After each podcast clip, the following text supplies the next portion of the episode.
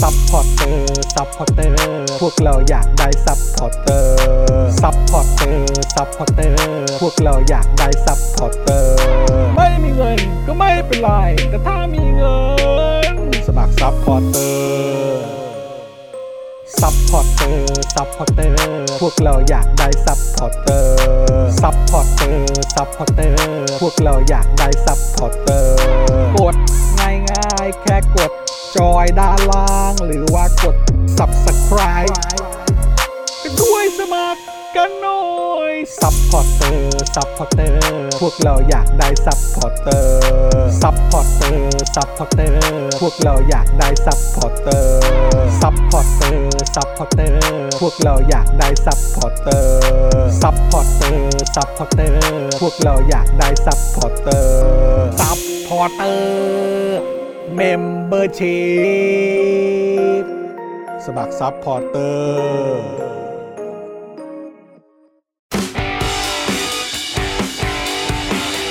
Daily t o p i c กกับจอห์นวินยู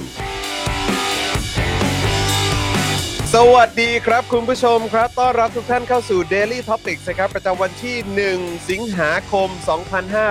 2565 นะครับ อยู่กับผม จอห์นวินยูนะครับ จอห์นอีอีนะครับ เฮ้ยนะฮะแล้วก็แน่นอนนะครับ วันนี้อยู่กับคุณปาล์มนะครับ คุณปาล์มดึกๆงานดี สวัสดีครับคุณผู้ชมครับ ครับผม คิดถึง นะฮะ คุณผู้ชมเหลือเกินนะครับ อืมกลับมาแล้วครับนะครับ ตา ผม สไตล์นะครับ คนได้ทานมิตรแผ่สักที อ่ะใช่ มีดแพนนี่ ใน ใคร ที่สุ ก็ ดเนอะ ควรจะต้องไปกินนะครับ ในที่สุดเนาะเออ อร่อย นะอครับ ร่อยเหลือเกินนะครับ แต่ช่วงนี้ก็คงไม่มีอะไรฮอตเท่ากับตั้งฮกกี บะหมี่กวางตุ้งแล้วล่ะครับ ตั้งฮกกี่นี่เรียกว่าบะหมี่ ฮะ ร้อนแรงฮะ บะหมี่ร้อนแรงค ตั้ รั ง บ ฮ ผ ก ม กี่บะหมี่ร้อนแรง ถูกต้อง ใช้ ครับ คำนี้ ผม จริงๆ ถูกต้องเลยนะครับ ดู นะ จริง ฮะ ฮะดูจริง ดูจริงครับดู ครับ จริงครับนะฮะอ่ะแล้วก็แน่นอนนะครับวันนี้ดูรายการไลฟ์แล้วก็ร่วมจัดรายการกับเรานะครับ พี่ใหญ่สป็อคดักทีวีนะครับ สวัสดีครับผม สวัสดีครับ สวัสดีครับพี่ใหญ่ครับผม นะฮะอ่ะใครมาแล้วก็แสดงตัวกันหน่อยนะครับนะฮะแล้วก็มาเมาส์กันได้นะครับ ครับ นี่ไง นี่ไงคุณคุณอาร์ตก็มา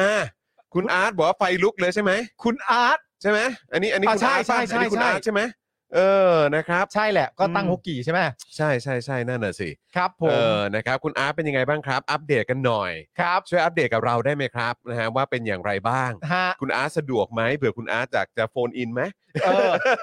คุณอาร์ตจะจะ สัมภาษณ์หน่อยว่าเป็นไงบ้างอะไรอย่างเงี้ย เราส่งลิงก์ให้ได้ ออ เดี๋ยว ส่ง นี้เลย งก์ นะ ให้ได้เลยนะเออถ้าเกิดคุณอาร์ตสนใจเพราะอยากจะอัปเดตหน่อย เฮ้ยคุณอาร์ต เออ อันนี้จริงจังนะเนี่ย อันนี้อันนี้อันนี้ซีเรียสนะ อันนี้ คุณอาร์ต ซีเรียสอันนี้ซีเรียส ว่างไหม เออ สนใจจะคุยไหมผมว่ามัน เออ เป็นประเด็นสำคัญในสังคมนะ ใช่คือถ้าเกิด เออ สนใจบอกได้นะครับ ใช่ เออหรือว่าถ้าสะดวกอะบอกได้ ใช่ นะครับเพราะว่าถ้าเป็นไปได้ก็อยากจะคุยกับคุณกับคุณอาร์ตเหมือนกัน ใช่ นะครับเออ หลาย ๆ คนเขาก็รอดูนะฮะเขาก็อยากฟังคุณอาร์ตว่าเป็นยังไง เพราะว่าจริง ๆ แล้วรู้สึกว่าคุณอาร์ตก็จะปิดร้านหนึ่งวันใช่ไหม ใช่ เออ งานแน่นไง งานแน่น งานปิดแน่นร้านหนึ่ง ไง วัน มีหมายสารต้องไปมอบให้ใครก็ เอ ไม่รู้อะ อโอ้โหอะไรกันเนี่ ผม ย โพสต์ไปแล้วคุณอาร์ตรับ เออ เหรียญรับเหรียญเงินไปเลย ได้ใช่ไหมอ่ะ เอา คุณ เอา อาร์ต เอา อ่ะโอเค คุณจอนส่งลิงก์ไปหน่อยสิ เออเดี๋ยวเออพี่ใหญ่เออเดี๋ยวก่อนนะ เราจะส่งให้คุณอาร์ตทางไหนดีอะอ๋อเดี๋ยวส่งให้ในอ่าโอเคเออพี่ใหญ่ช่วยส่งลิงก์มาให้มาให้ผมได้ไหม ได้ ส่งเข้าไลน์ผมได้ไหมเดี๋ยวผม forward ไปให้คุณอาร์ต อ่า เออนะครับนะฮะโอ้ดีใจจังเลย ดีฮะ เออนะครับแบบนี้เผื่อจะเป็นเอ่อพูดคุยแบบ exclusive กันหน่อย เอ็กซ์คลูซีฟกันหน่อย เออใช่ไหมเออคุยกันแบบเอ็กซ์คลูซีฟกันนิดนึง เพราะคุณอาร์ตดูจะดูจะฮอตเกินพวกเราไปเยอะแล้วอะ นั่นนะดิ แล้ แล้ว ว ต้องแบบคุยอัปเดตกันหน่อยว่าเป็นยังไงบ้าง แล้วพวกเราไม่โอเคกับความฮอตนี้นึกออกปะ ฮะฮะ ถ้าถ้าจะฮอตขนาดนี้แล้วไม่ให้เราคุยเนี่ยเราไม่ยอม อะ ถ้าจะฮอตก็ต้องได้คุยกัน ครับผม คุยกันหน่อยสิเอ๊ะมันเป็นยังไงกันเนาะ เกิดอะไรขึ้นบ้าง เป็นยังไง ออ กันบ้างอัปเดตหน่อยสิ ครับผม ฮะ นะฮะอ่ะโอเคเดี๋ยวเดี๋ยวสักครู่หนึ่งเดี๋ยวผมส่งลิงก์ให้นะครับคุณอาร์ตครับ ครับ นะฮะส่วนตอนนี้เดี๋ยวฝากคุณผู้ชมนะครับนะฮะมาเอ่อกดไลค์กดแชร์กันก่อนดีกว่า ครับ นะครับนะฮะแล้วเดี๋ยวเราขอบคุณสปอนเซอร์ของเราก่อนเลยดีกว่า ได้เลย นะ ได้เลยได้เลย ออนะจะได้มีช่วงเวลาในการพูดคุยกับคุณอาร์ตเอ่อกันอีกสักหน่อยด้วย ได้ครับผม นะครับ แล้วเดี๋ยวตอน เดี๋ยวอีกสั า กครู่หนึ่งนะครับคุณผู้ชมอีกไม่น่าจะเกินสัก 10 นาทีนะคครั รับ บ เดี๋ยวเราจะวิดีโอคอลนะครับ ฮะ คุยกับคุณอาร์ตนะครับจากร้านตั้งฮกกี่ ครับ นะครับมาคุยกันว่าตอนนี้เป็นอย่างไรบ้าง อัปเดตอัปเดต นะครับนะ นะคเพรับ ราะฉะผนั้น ม ก็ฝากช่วยกดไลค์กดแชร์กันรอก่อนเลยนะครับ ครับผมแต่เราจะเริ่มต้นกันด้วยการขอบพระคุณนะครับ ครับ ผู้สนับสนุนรายวันของเรานะครับ ครับผม เริ่มกันที่ท โทมิเกี๊ยวซ่าครับ เกี๊ยวซ่า 80 ปีตำนานแห่งความอร่อยนะครับ เข้าไปดูได้ที่ Facebook โทมิเกี๊ยวซ่าออฟฟิเชียลนะครับผม ครับ กินที่ร้านก็ได้นะครับ หรือสั่งมากินที่บ้านก็ได้นะครับ ไม่ว่าจะเป็นหน้ามาล่า หน้าชีส หน้าดับเบิลชีส หน้าคลาสสิก หน้าทาโกยากินะครับ คุณผู้ชมฮะโอ้โ มีให้หมดครับมีให้ด แล้วหมู เย เป็นหมูจริงๆนะฮะหมูเป็น แน่นๆ หมู ไง จริง ๆ น้ำซอสนี่ถือว่าเด็ดมากๆ คุณผู้ชมฮะ แล้วที่ผมชอบมากก็คือที่พี่โรซี่บอกไงว่าเออบอกว่าเขาก็ปั้นกันตรงนั้นเลยอะ อ่าใช่ใช่ใช่ ใช่แบบว่า fresh freshly made ใช่ ทุกชิ้น ถูกต้อง ทุกชิ้นนะครับ เพราะฉะนั้นคือการันตีความสดใหม่และความอร่อย ครับ แน่นอน ผม นะครับอืม แล้วก็ต่อกันที่นะครับ ร้านที่ฮอตที่สุดในโลกโซเชียลนะตอนนี้นะครับ ผม ตั้งฮกกีบะหมี่ไฟลุกไม่ใช่นะ ตั้งฮกกีบะหมี่กวางตุ้งนะครับ อร่อยทุกเมนูนะฮะสั่งได้ที่ Facebook ตั้งฮกกีนั่นเอง หรือจะไปกินที่ร้านก็ได้นะครับ หลายต่อหลายคนนะตอนนี้ก็ไปนะครับผมเพราะว่าก็มีคนช่วยโปรโมทให้ โอ้ถูกต้นะคองรับ ครับ มีคนช่วยโปรโมทให้นะครับ อาจจะใช้คำไม่สละสลวยเท่าไหร่นะ อืม แต่ก็ถือว่าเป็นการ PR ให้กับทางร้านได้ดี ใช่ นะครับผม นะฮะ ก็เป็นเหมือนเป็นคุณหมอท่านหนึ่งนะ อ่าใช่ครับผม ครับผมเป็นคุณหมอท่านหนึ่งเหรียญเหรียญอะไรเนี่ยฮะ ใช่ นะครับ ผม ใช่ครับ บ้างๆก็เก็บเหรียญไว้อมก็ได้ นะฮะ ครับผมอ่าต่อกันที่ XP Pen นะครับเมาส์ปากการะดับโปรที่มือโปรเลือกใช้นะครับ ครับ ราคาเริ่มต้นไม่ถึงพันนะครับ รายละเอียดสามารถเข้าไปดูได้ที่ XP Pen Thailand นะครับ ผมย้ำอีกครั้งหนึ่งราคาเริ่มต้นไม่ถึงพันนะฮะ ครับ ควรจะมีฮะณตอนนี้มันเป็นโลกของดิจิตอลแล้ว ใช่เขาไปดิจิทัลกันหมดแล้ว ทำงานศิลปะก็เป็น อืม แนวศิลปะแบบดิจิตอลตอนนี้ก็ถือว่ากำลังมาแรงเหมือนกัน ขนาดงานศิลปะที่เราประมูลกันเนี่ย ใช่ จริง ๆ แล้วก็ออกมาเป็นเหมือนแบบแนวดิจิทัลได้ด้วยเหมือนกัน ถูกต้องครับ เ ผม นะครับนะ อ่า เพราะฉะนั้นตอนนี้กระแสกำลังมาแล้วนะครับคุณผู้ชม ใช่ ค ครั รับ บ เออ พี่โรซี่ก็มีติดตัวเรียบร้อย พ่อ แล้ ห ว มอก็มี พ่อหมอก็มีแล้วนะครับ คุณจอร์น เ อีกไม่นานเนี่ยเอ่อลูกชายทั้งสองก็น่าจะได้ไปครอบครองด้ว พ ย ยา เหมื ยาอนกันมพยายามบิวอยู่พยายาม บิวอยู่บิวอยู่ พ บิ ยาว ม อยู่ บิ้วอยู่ นะครับผม เออ XP Pen นะครับคุณผู้ชมครับ ต่อกันที่ normal steak ครับสเต็กกลับบ้านที่ดีที่สุดในกรุงเทพนะครับ สั่งได้ที่ Facebook normal steak หรือไปกินที่ร้านก็ได้นะครับสเต็กเป็ดย่างแมนฮัตตันและอีกหลากหลายเมนูนะครับคุณผู้ชม ครับผม ต่อกันที่ Oasis Coffee ครับ ร้านกาแฟบรรยากาศยุโรปนะครับ นั่งชิลได้ 24 ชั่วโมงนะครับ เข้าไปดูได้ที่ Facebook Oasis Coffee TH นะครับ ถ้าเป็นสาขาห้วยขวางนะฮะ Normal Steak กับ Oasis Coffee เนี่ยอยู่ใกล้อยู่ติดกันเลยนะครับผมไปรับประทานสเต็กอร่อยๆ จาก Normal Steak เป็นที่เรียบร้อยแล้วนะครับ ก็ไปนั่งกินกาแฟต่อจิบกาแฟให้สบายใจที่ Oasis Coffee ต่อได้เลยนะครับ คุณผู้ชมครับ ครับผม ต่อกันที่เฟรนชิกครับผมเฟรนชิกน้ำพริกหนังไก่ครับ หนังไก่ทอดกรอบเกรดพรีเมียมนะครับ ถึงใจจัดจ้านกรอบนานไร้มันครับ รสชาติคือสุดจริงนะฮะ สั่งได้ที่ Line แอดแอดเฟรนชิกส่งฟรีทุกบ้านนะครับ นี่ล็อตใหม่เข้าแล้วสิ ล็อต เข้าไป ให แล้ ม่ วป่ะ ล็อตใหม่เข้าพรุ่งนี้ อ๋อล็อตใหม่เข้าพรุ่งนี้ ออล็อตใหม่เข้าพรุ่งนี้นะครับ แต่ นะ เชื่อว่าตอนนี้ออเดอร์น่าจะมาเยอะแหละ แน่นๆเลยครับ แน่นๆเลยนะฮะ ออนะครับ ก็คือตอนนี้ทางเอ่อคุณแก้วก็เอ่อวอร์มร่างกายอยู่ ครับ เออ ผม นะครับ เตรียมแพ็คอยู่ เพราะว่า คุณแก้วนอกจากแพ็คเองก็คือต้องเรียกว่าแพ็คเองช่างเอง ใช่ครับผม เขาจะมีตาช่างอยู่ เออ หน้าบ้านนะฮะ เอ้ย อันนี้คือช่างเพื่อให้รู้ว่าเอ่อแต่ละถุงเนี่ยเอ่อคืออย่างที่บอกไปว่าในซองเนี่ยมันจะระบุไว้ว่าอยู่ที่ 120 กรัม ครับ ใช่ไหมครับ แต่ว่าไอ้ที่เอ่อช่างในแต่ละครั้งเนี่ย ครับ ก็อยากรู้ว่ามันเกินมาเท่าไหร่ ใช่ เพราะโดยส่วนใหญ่ก็จะอยู่ที่ประมาณ 140 อ่ะ โดยส่วนใหญ่ อยู่ เกิ ประมาน ณสักร้อยสี่สิบใช่ใช่ เพราะผมเห็นเอ่อเดินผ่านแล้วเห็นจังหวะที่คุณแก้วกำลังช่าง ครับ แล้วผมก็สะกิดถามคุณแก้วว่าแก้วอ่านตัวเลขไม่เป็นใช่ ปะ มันเกินนะแก้วมันเกินที่แก้วทำอยู่ ใช่ มันไหมเกิน เออ แต่แก้วซีโอเขาอยากให้ ใช่ นะ ค ครั รับบ ผมนะฮะก็ต้องก็ต้องแบบเติมเข้าไปให้กับอ่าแฟนๆด้วยไง ครับ เออนะครับ ผม นะฮะ ไปสั่งกันได้นะครับ ที่ Line แอดแอดเฟรนชิกนะครับ คุณผู้ชมครับ ครับผม ต่อกันที่ผงกล้วยน้ำว้าดิบออร์แกนิกตราน้ำว้าครับ ช่วยเสริมความแข็งแรงทางด้านระบบทางเดินอาหาร แล้วก็ลดกรดไหลย้อนด้วยนะครับ อ่า สั่งได้ที่ Facebook น้ำว้าพาวเดอร์นะครับ เออแล้ววันก่อนที่โปรซี่เล่าให้ฟังเรื่องว่ามันช่วยมันเอ่อจากงานวิจัยเนอะ ใช่ เออการทานอะไรแบบเนี้ย อ่า มันจะช่วยลดความเสี่ยงในการเป็นมะเร็ง ในช่องท้อง ในช่องท้องเขาบอกอะไรช่วงบน ใช่ ช่วงบนใช่ไหมฮะ ครับ เออ ผม นั่นแหละครับเอ้ย มีเสียงอะไรตึ๊ด เออผมก็ไม่แน่ใจเสียงอะไรอ่ะแต่ว่า นะ ต้องฝากบอกคุณผู้ชมด้วยนะว่าตอนนี้ผมเปิดใน Clubhouse แล้วนะ โอเค นะครับ ใครที่อยากจะฟังใน Clubhouse ก็สามารถฟังได้ด้วยเหมือนกัน ใช่ครับ นะ ผม นะฮะอ่ะแต่ว่าอย่างที่เมื่อกี้บอกไปน้ำว้าพาวเดอร์ ผมว่าเป็นตัวเลือกที่ดีมาก ใช่ครับ ๆนะครับ แล้วก็คือถ้าเกิดว่าคุณชอบทานพวกโปรไบโอติกอยู่แล้วเนี่ย ใช่ ก็สั่ง ตัวน้ำว้าพาวเดอร์ไป อ่าน นะครับเพราะเขามีมีพรีไบโอติก ถูกต้อง ที่เป็นอาหารชั้นเลิศเลย ของโปรไบโอติกทีห โปร นึง ไบโอติกอีกทีหนึ่ง อ่า แล้วมันก็จะทำให้การทำงานมาในแบบเขาเรียกว่าอะไรเรื่องของระบบขับถ่ายการ อ่า ย่อยอาหารของเราเนี่ยมันทำงานได้ครบวงจร มันมี ก ประสิทธิ ขึ้ ภาพมากขึ้น ใช่ถูก นะค ต้อง รับผม ะครับไปลอง น้ำว้า กัครับ พาวเดอร์นะครับ ครับผม คุณผู้ชมครับ ครับ ต่อกันที่แอป r a d a r s Point นะครับช้อปปิ้งได้ทุกแพลตฟอร์ม เก็บพอยต์ไว้ลงทุนได้ด้วยนะครับ โหลดกันเยอะ ๆ เลยครับ และอย่าลืมนะฮะ แอดไลน์ไปนะครับ เพื่อรับฟังข่าวสารหรือว่าโปรดีๆ ได้ที่แอด r a d a r s Point นั่นเองนะครับ คุณผู้ชมฮะจะช้อปปิ้งทันทีตอนนี้คำว่าโปรนี่มันสำคัญมากนะฮะ วันนี้ก็ขึ้นวันที่ ใช่ 1 เดือน 8 แล้ว ใช่ครับ อีก 7 วันก็จะเป็น 8 เดือน8ละ อีก 8 เดือน มี แป แน่ ดนี่ มัน ผ มีแน่ มันมีแน่ มัน ฮะ มีทุกเดือนน่ะ แปด เนอะ เดือนแปดนี่ผมบอกเลยว่า ผมก็มีล็อตใหญ่รออยู่เหมือนกัน อ๋อเหรอ ตามที่คุณไทนี่คาดการณ์ไว้ แล้ว ไม่ว่าโดยมากก็จะเป็นอ่าอ่าอุปกรณ์ประจำเดือนของลูก อ่าโเค ที่ต้องสั่งค่อนข้างจะเป็นทุกเดือนอยู่ แต่ แล้ว ผมว่าดีนะ ผมว่า ดี ดีมากเลยเป็นเป็นแบบเป็นไอเดียที่ดีมากๆ ใช่ ที่แบบว่าเหมือนแบบเฮ้ยก็ล็อกไว้อย่างเงี้ยแหละ อ่า ล็อกไว้ก็คือเอ่อทุกเดือนน่ะมันก็ ใช่ จะมี เขาเรียกว่าอะไรวันนั้นของเดือน ถูกต้อง เออหนึ่งเดือนหนึ่งส ใช่ องเดือนสองสาม อ่า เดือนสามสิบสองเดือนสิบสอง ใช่ เดือนนี้ก็แปดเดือนแปด ถูกต้อง เนอะก็เตรียมไว้แล้วก็ไปช็อป จัดหนักทั้งทีก็อย่าลืมไปช็อปผ่านเวดัสพอยต์นะค ถู รับ กต้องครับผม ต่อกันที่ The Meat Pan ครับคุณผู้ชมครับ ยังไงสิ The Meat Pan ครับ ไปทานอะไรมาบ้าง ไปทานอะไรมาบ้าง ครั้งที่ผมไปทานมาเนี่ยเอ่อครั้งล่าสุดที่ไปทานมาเนี่ยนะค ครั รับ บ ซึ่งก็คือครั้งแรกนะฮะ กูกำลังจะถามเลย ก็พาภรรยากับน้องเอริไป เออ นะครับ เมนูที่ไปทานนี้ก็เป็นเอ่อนิวยอร์กสตริปลอย อ่า นะครับผมแล้วก็สปาเกตตี้คาโบนาร่า อ่า แฮมเบอร์เกอร์เนี่ยสั่งมา 2 ชนิดด้วยกัน อ่า ก็เป็นอันที่เป็นเหมือนเป็นซิกเนเจอร์ของร้าน ครับผม กับอีกอัน ที่ ห เป็ นึ่ น ง เป็นซอสเอ่อเป็นครีมแบบสีขาวๆป่ะ อ่ะไม่ใช่ อันนั้นอีกอันหนึ่ง อันนั้นอีกอัน อีกอัน ใช่ไห นึ่งอันนี้อันนั้นผมไม่ได้ผมไม่ได้ผมไม่ได้สั่ง เออเออ แต่อันแรกที่ผมสั่งมาเลย เพราะผมก็ค่อนข้างจะเป็นบิ๊กแฟนของทรัฟเฟิลซอสอยู่แล้ว อ่าอ่าอ่า ผมก็เลยสั่งอันที่เป็นเขาชื่อว่าเอ่อทรัฟเฟิลอัพ ทรัฟเฟิลอัพ ใช่ เออ เป็นเป็นเป็นเอ่อเบอร์เกอร์เนื้อเนี่ยแหละ อืม แต่มีซอสทรัฟเฟิลราดอยู่ อ่าโอเค ซึ่งสำหรับผมอ่ะ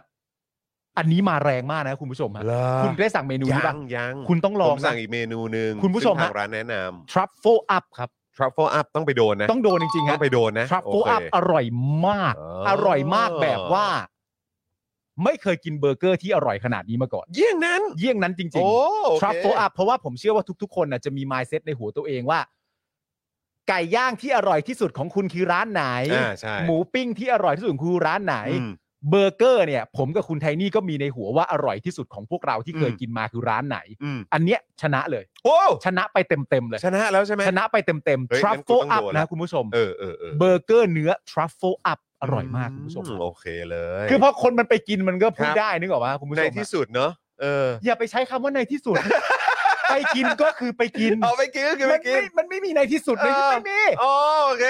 นอกจากมึงแล้วเนี่ยอีกคนหนึ่งที่ร้ายกาจกับกูมากนะ คือ เขาชื่อว่าเป็นคุณครูท่านหนึ่ง ฮะ เราเรียกเขาว่าครูทอมก็แล้วกั คน รูทอมใช่ไหมฮะ เขา เออ ส่งมาหาผมเนี่ย ใน Facebook เนี่ย เออเออเออ เขาเขียนมาว่า มาทีหลังเท่ากับแพ้ครับ เออ แล้วกูก็เลยส่งกลับไปว่า ครับ เออโทษนะฮะมาทีหลังก็เท่ากับมาทีหลังไม่ได้เหรอครับ ครูทอมก็ตอบกลับมาว่า เออ เดี๋ยวขอรับไว้พินาก่อน เออ พี่นาด้วย ต้องให้เขาพินา พี่ ก่อน นาด้วยโอเคเ แต่อร่อยจริงๆคุณผู้ชมฮะเป็น ครับ คือพูดได้เต็มปากเต็มคำว่าเป็นสวรรค์ของสายเนื้อจริงๆอร่อยมากไปเถอะ ไปเถอะไป อ เถ ร่ออะยจริง นะครับแล้วผมคือใน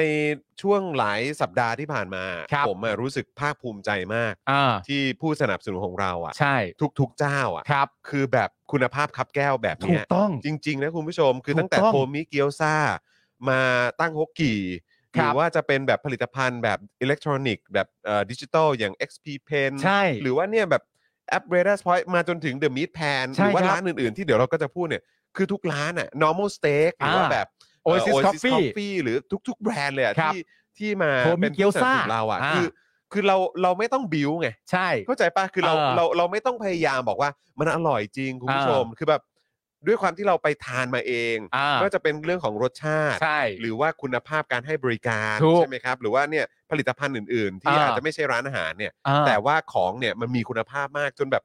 คือของมันขายตัวมันเองอะ ถูกต้อง โดยที่เราแบบไม่ได้ต้องแบบพยายามมาบิว เออ จากของที่แบบเฉยๆ ธรรมดา แต่ต้องแบบพยายามบิวให้มันเลอเลิศอ่ะ ใช่ แต่อันนี้คือแบบมันเพอร์เฟกด้วยตัวมันเองอยู่แล้วอ่ะ ต้องใช้คำนี้ว่าสบายใจที่จะบอกว่าอร่อย ใช่แล้วเรา พูด ก็ ได้เลย แล้วแล้วดีใจด้วยที่แบบโอ้โหดูสิ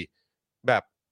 เหล่านี้เนี่ย ใช่ เป็นผู้สนับสนุนเราอะ ถูกต้อง ดีใจดีใจ ขอบพระคุณ นบ มาก ๆ เลยนะครับ และ อืม อีกอย่างหนึงที่ผมจะย้ำก็คือว่าคือเราจะรู้ได้ยังไงว่าร้านใส่ใจในการทำอาหารจริง ๆ อ่ะ ครับ มีดแพนโดยหลักเนี่ย เออ มันคือเนื้อฮะ ครับ มันคือเนื้อ อืม แต่อีกหนึ่งเมนูที่อร่อยมาก อืม ๆ ของร้านเดอะมีดแพนเนี่ย อืม คือไอตัวพานาคอตต้า อ่า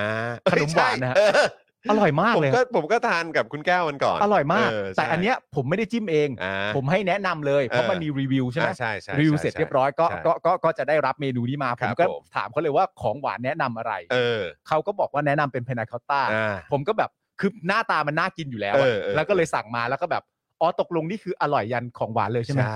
ใส่ใจจริงๆ เออ โอ้โห ใส่ใจใส่ใจ รักมาก นะครับ ก็ นะฮะ แน่นอนก็คือผมคือคนที่ไปกินแล้วไงฮะ ในที่สุดครับ เอ้ย ไอ้ในที่ส่งในที่สุดไม่สำคัญหรอก เออเออเออเออ เดี๋ยวกูโทรหาครูทอมก็ได้ ครับ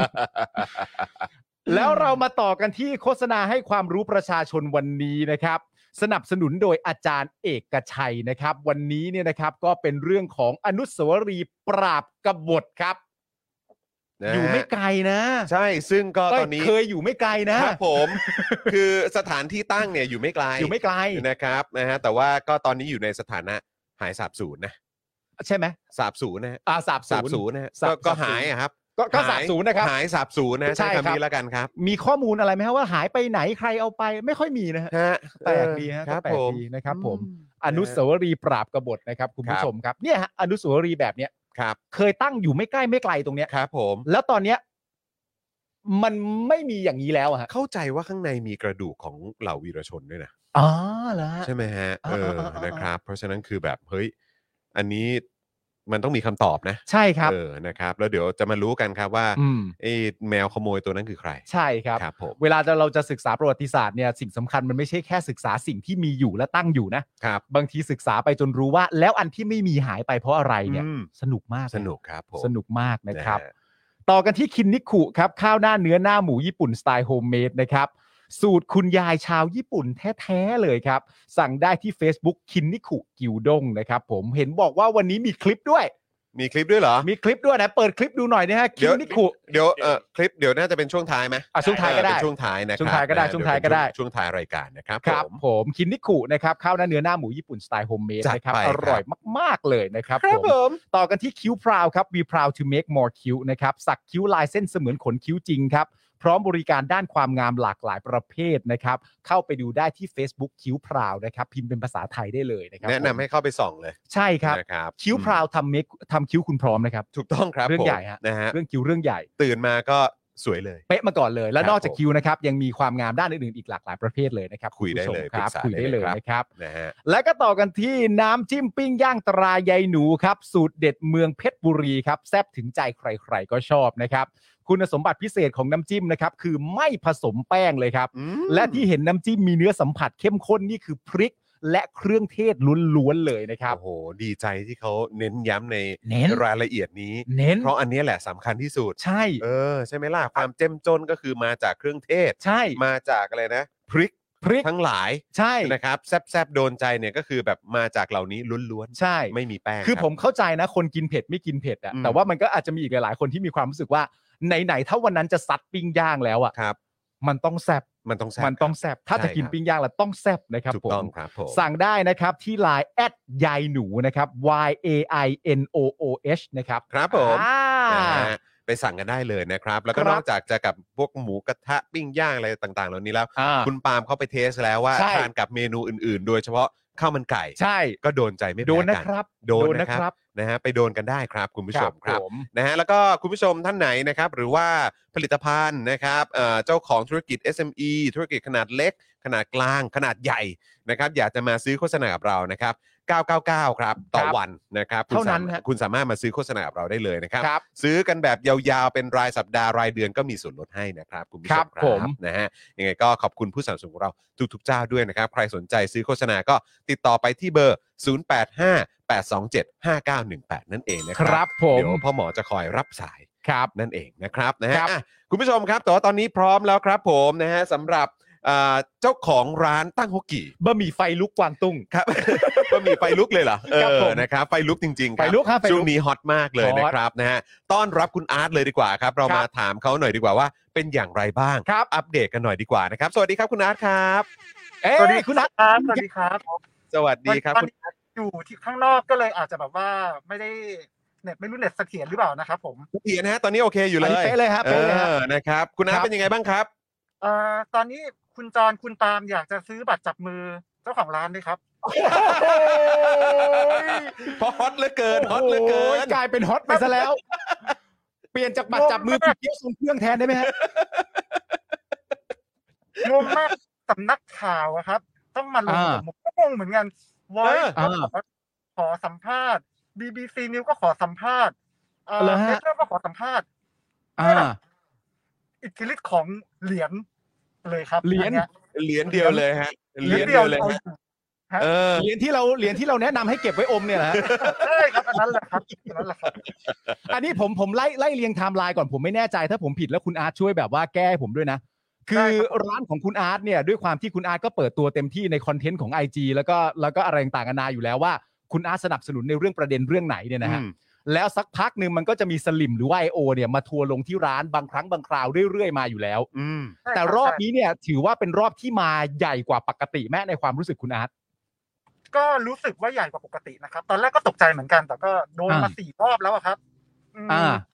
ก็เลย โดนมา แบบว่ สี่รอบแล้ว ใช่ ในชีวิตนี้ ฮะ ก็ไม่เคยมีคดีอะไรกับใคร ไม่เคยฟ้องใคร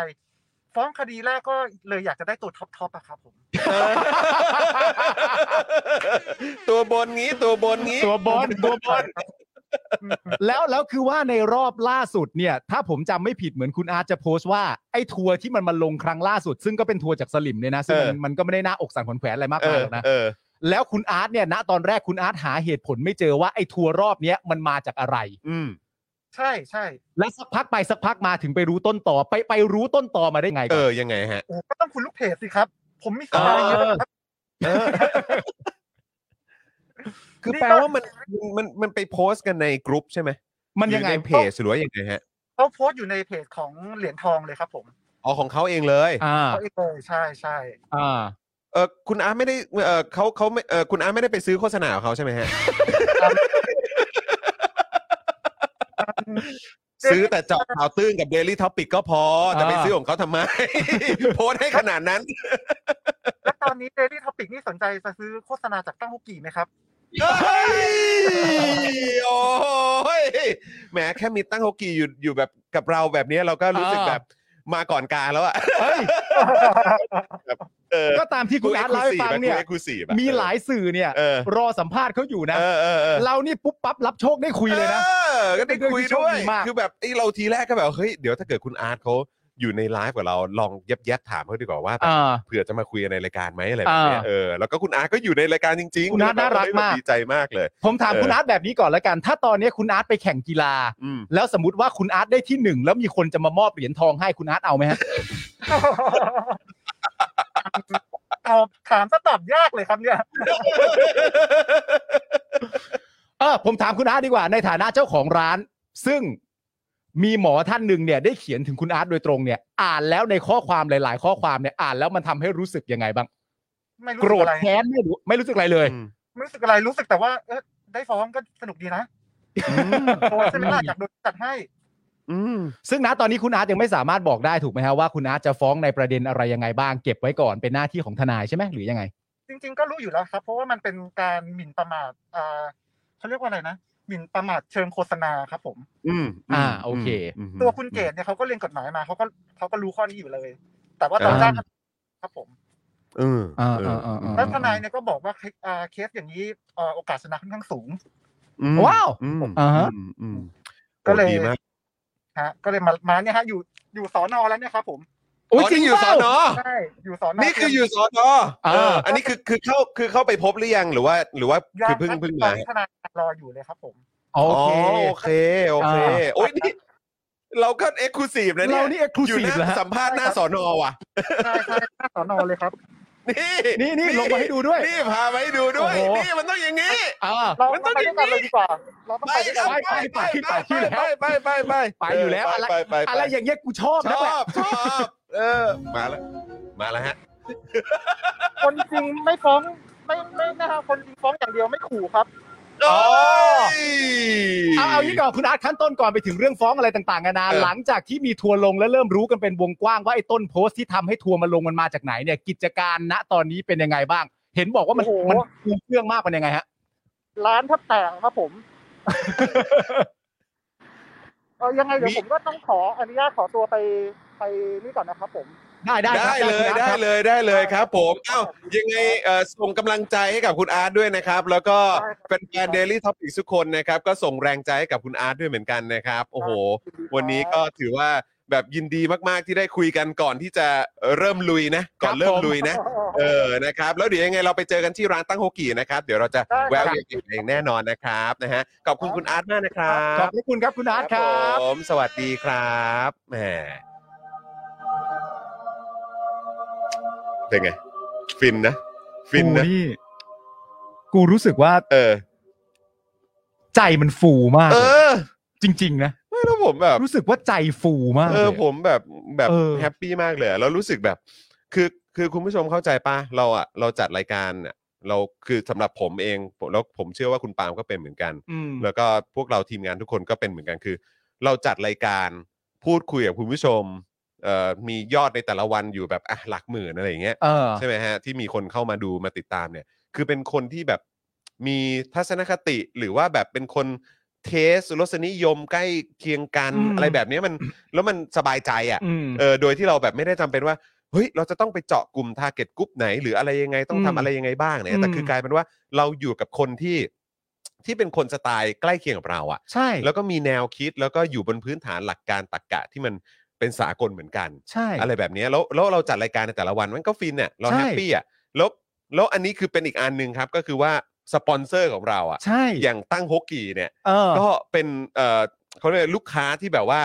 เทสเดียวกับเราเลยอะ ใช่ เออเข้าใจไหมฮะคือแบบแนวคิดอะไรต่างๆ แล้วมันคุยกันภาษาเดียวกันน่ะ ใช่ ต้องใช้คำนี้ดีกว่า ซึ่งเราก็รู้เลยว่าเพราะว่าคุณอาร์ตเนี่ยเราไม่ได้คุยกันเฉพาะเวลาที่เจอกันในรายการเอ่อหลังบ้านเนี่ยเราก็คุยกันบ่อย คุยคุย รวมถึง คุย เวลาที่เราไปกินที่ร้านตั้งฮกกี้ ก็ เนี่ย เมาส์ เราก็ กับแก ใช้เวลานานมากในการ ใช่ จะพูดคุยกัน เพราะว่า เพราะฉะนั้นเรารู้เลยว่ามันเป็นอะไรเหมือนเหมือนๆกัน แล้วก็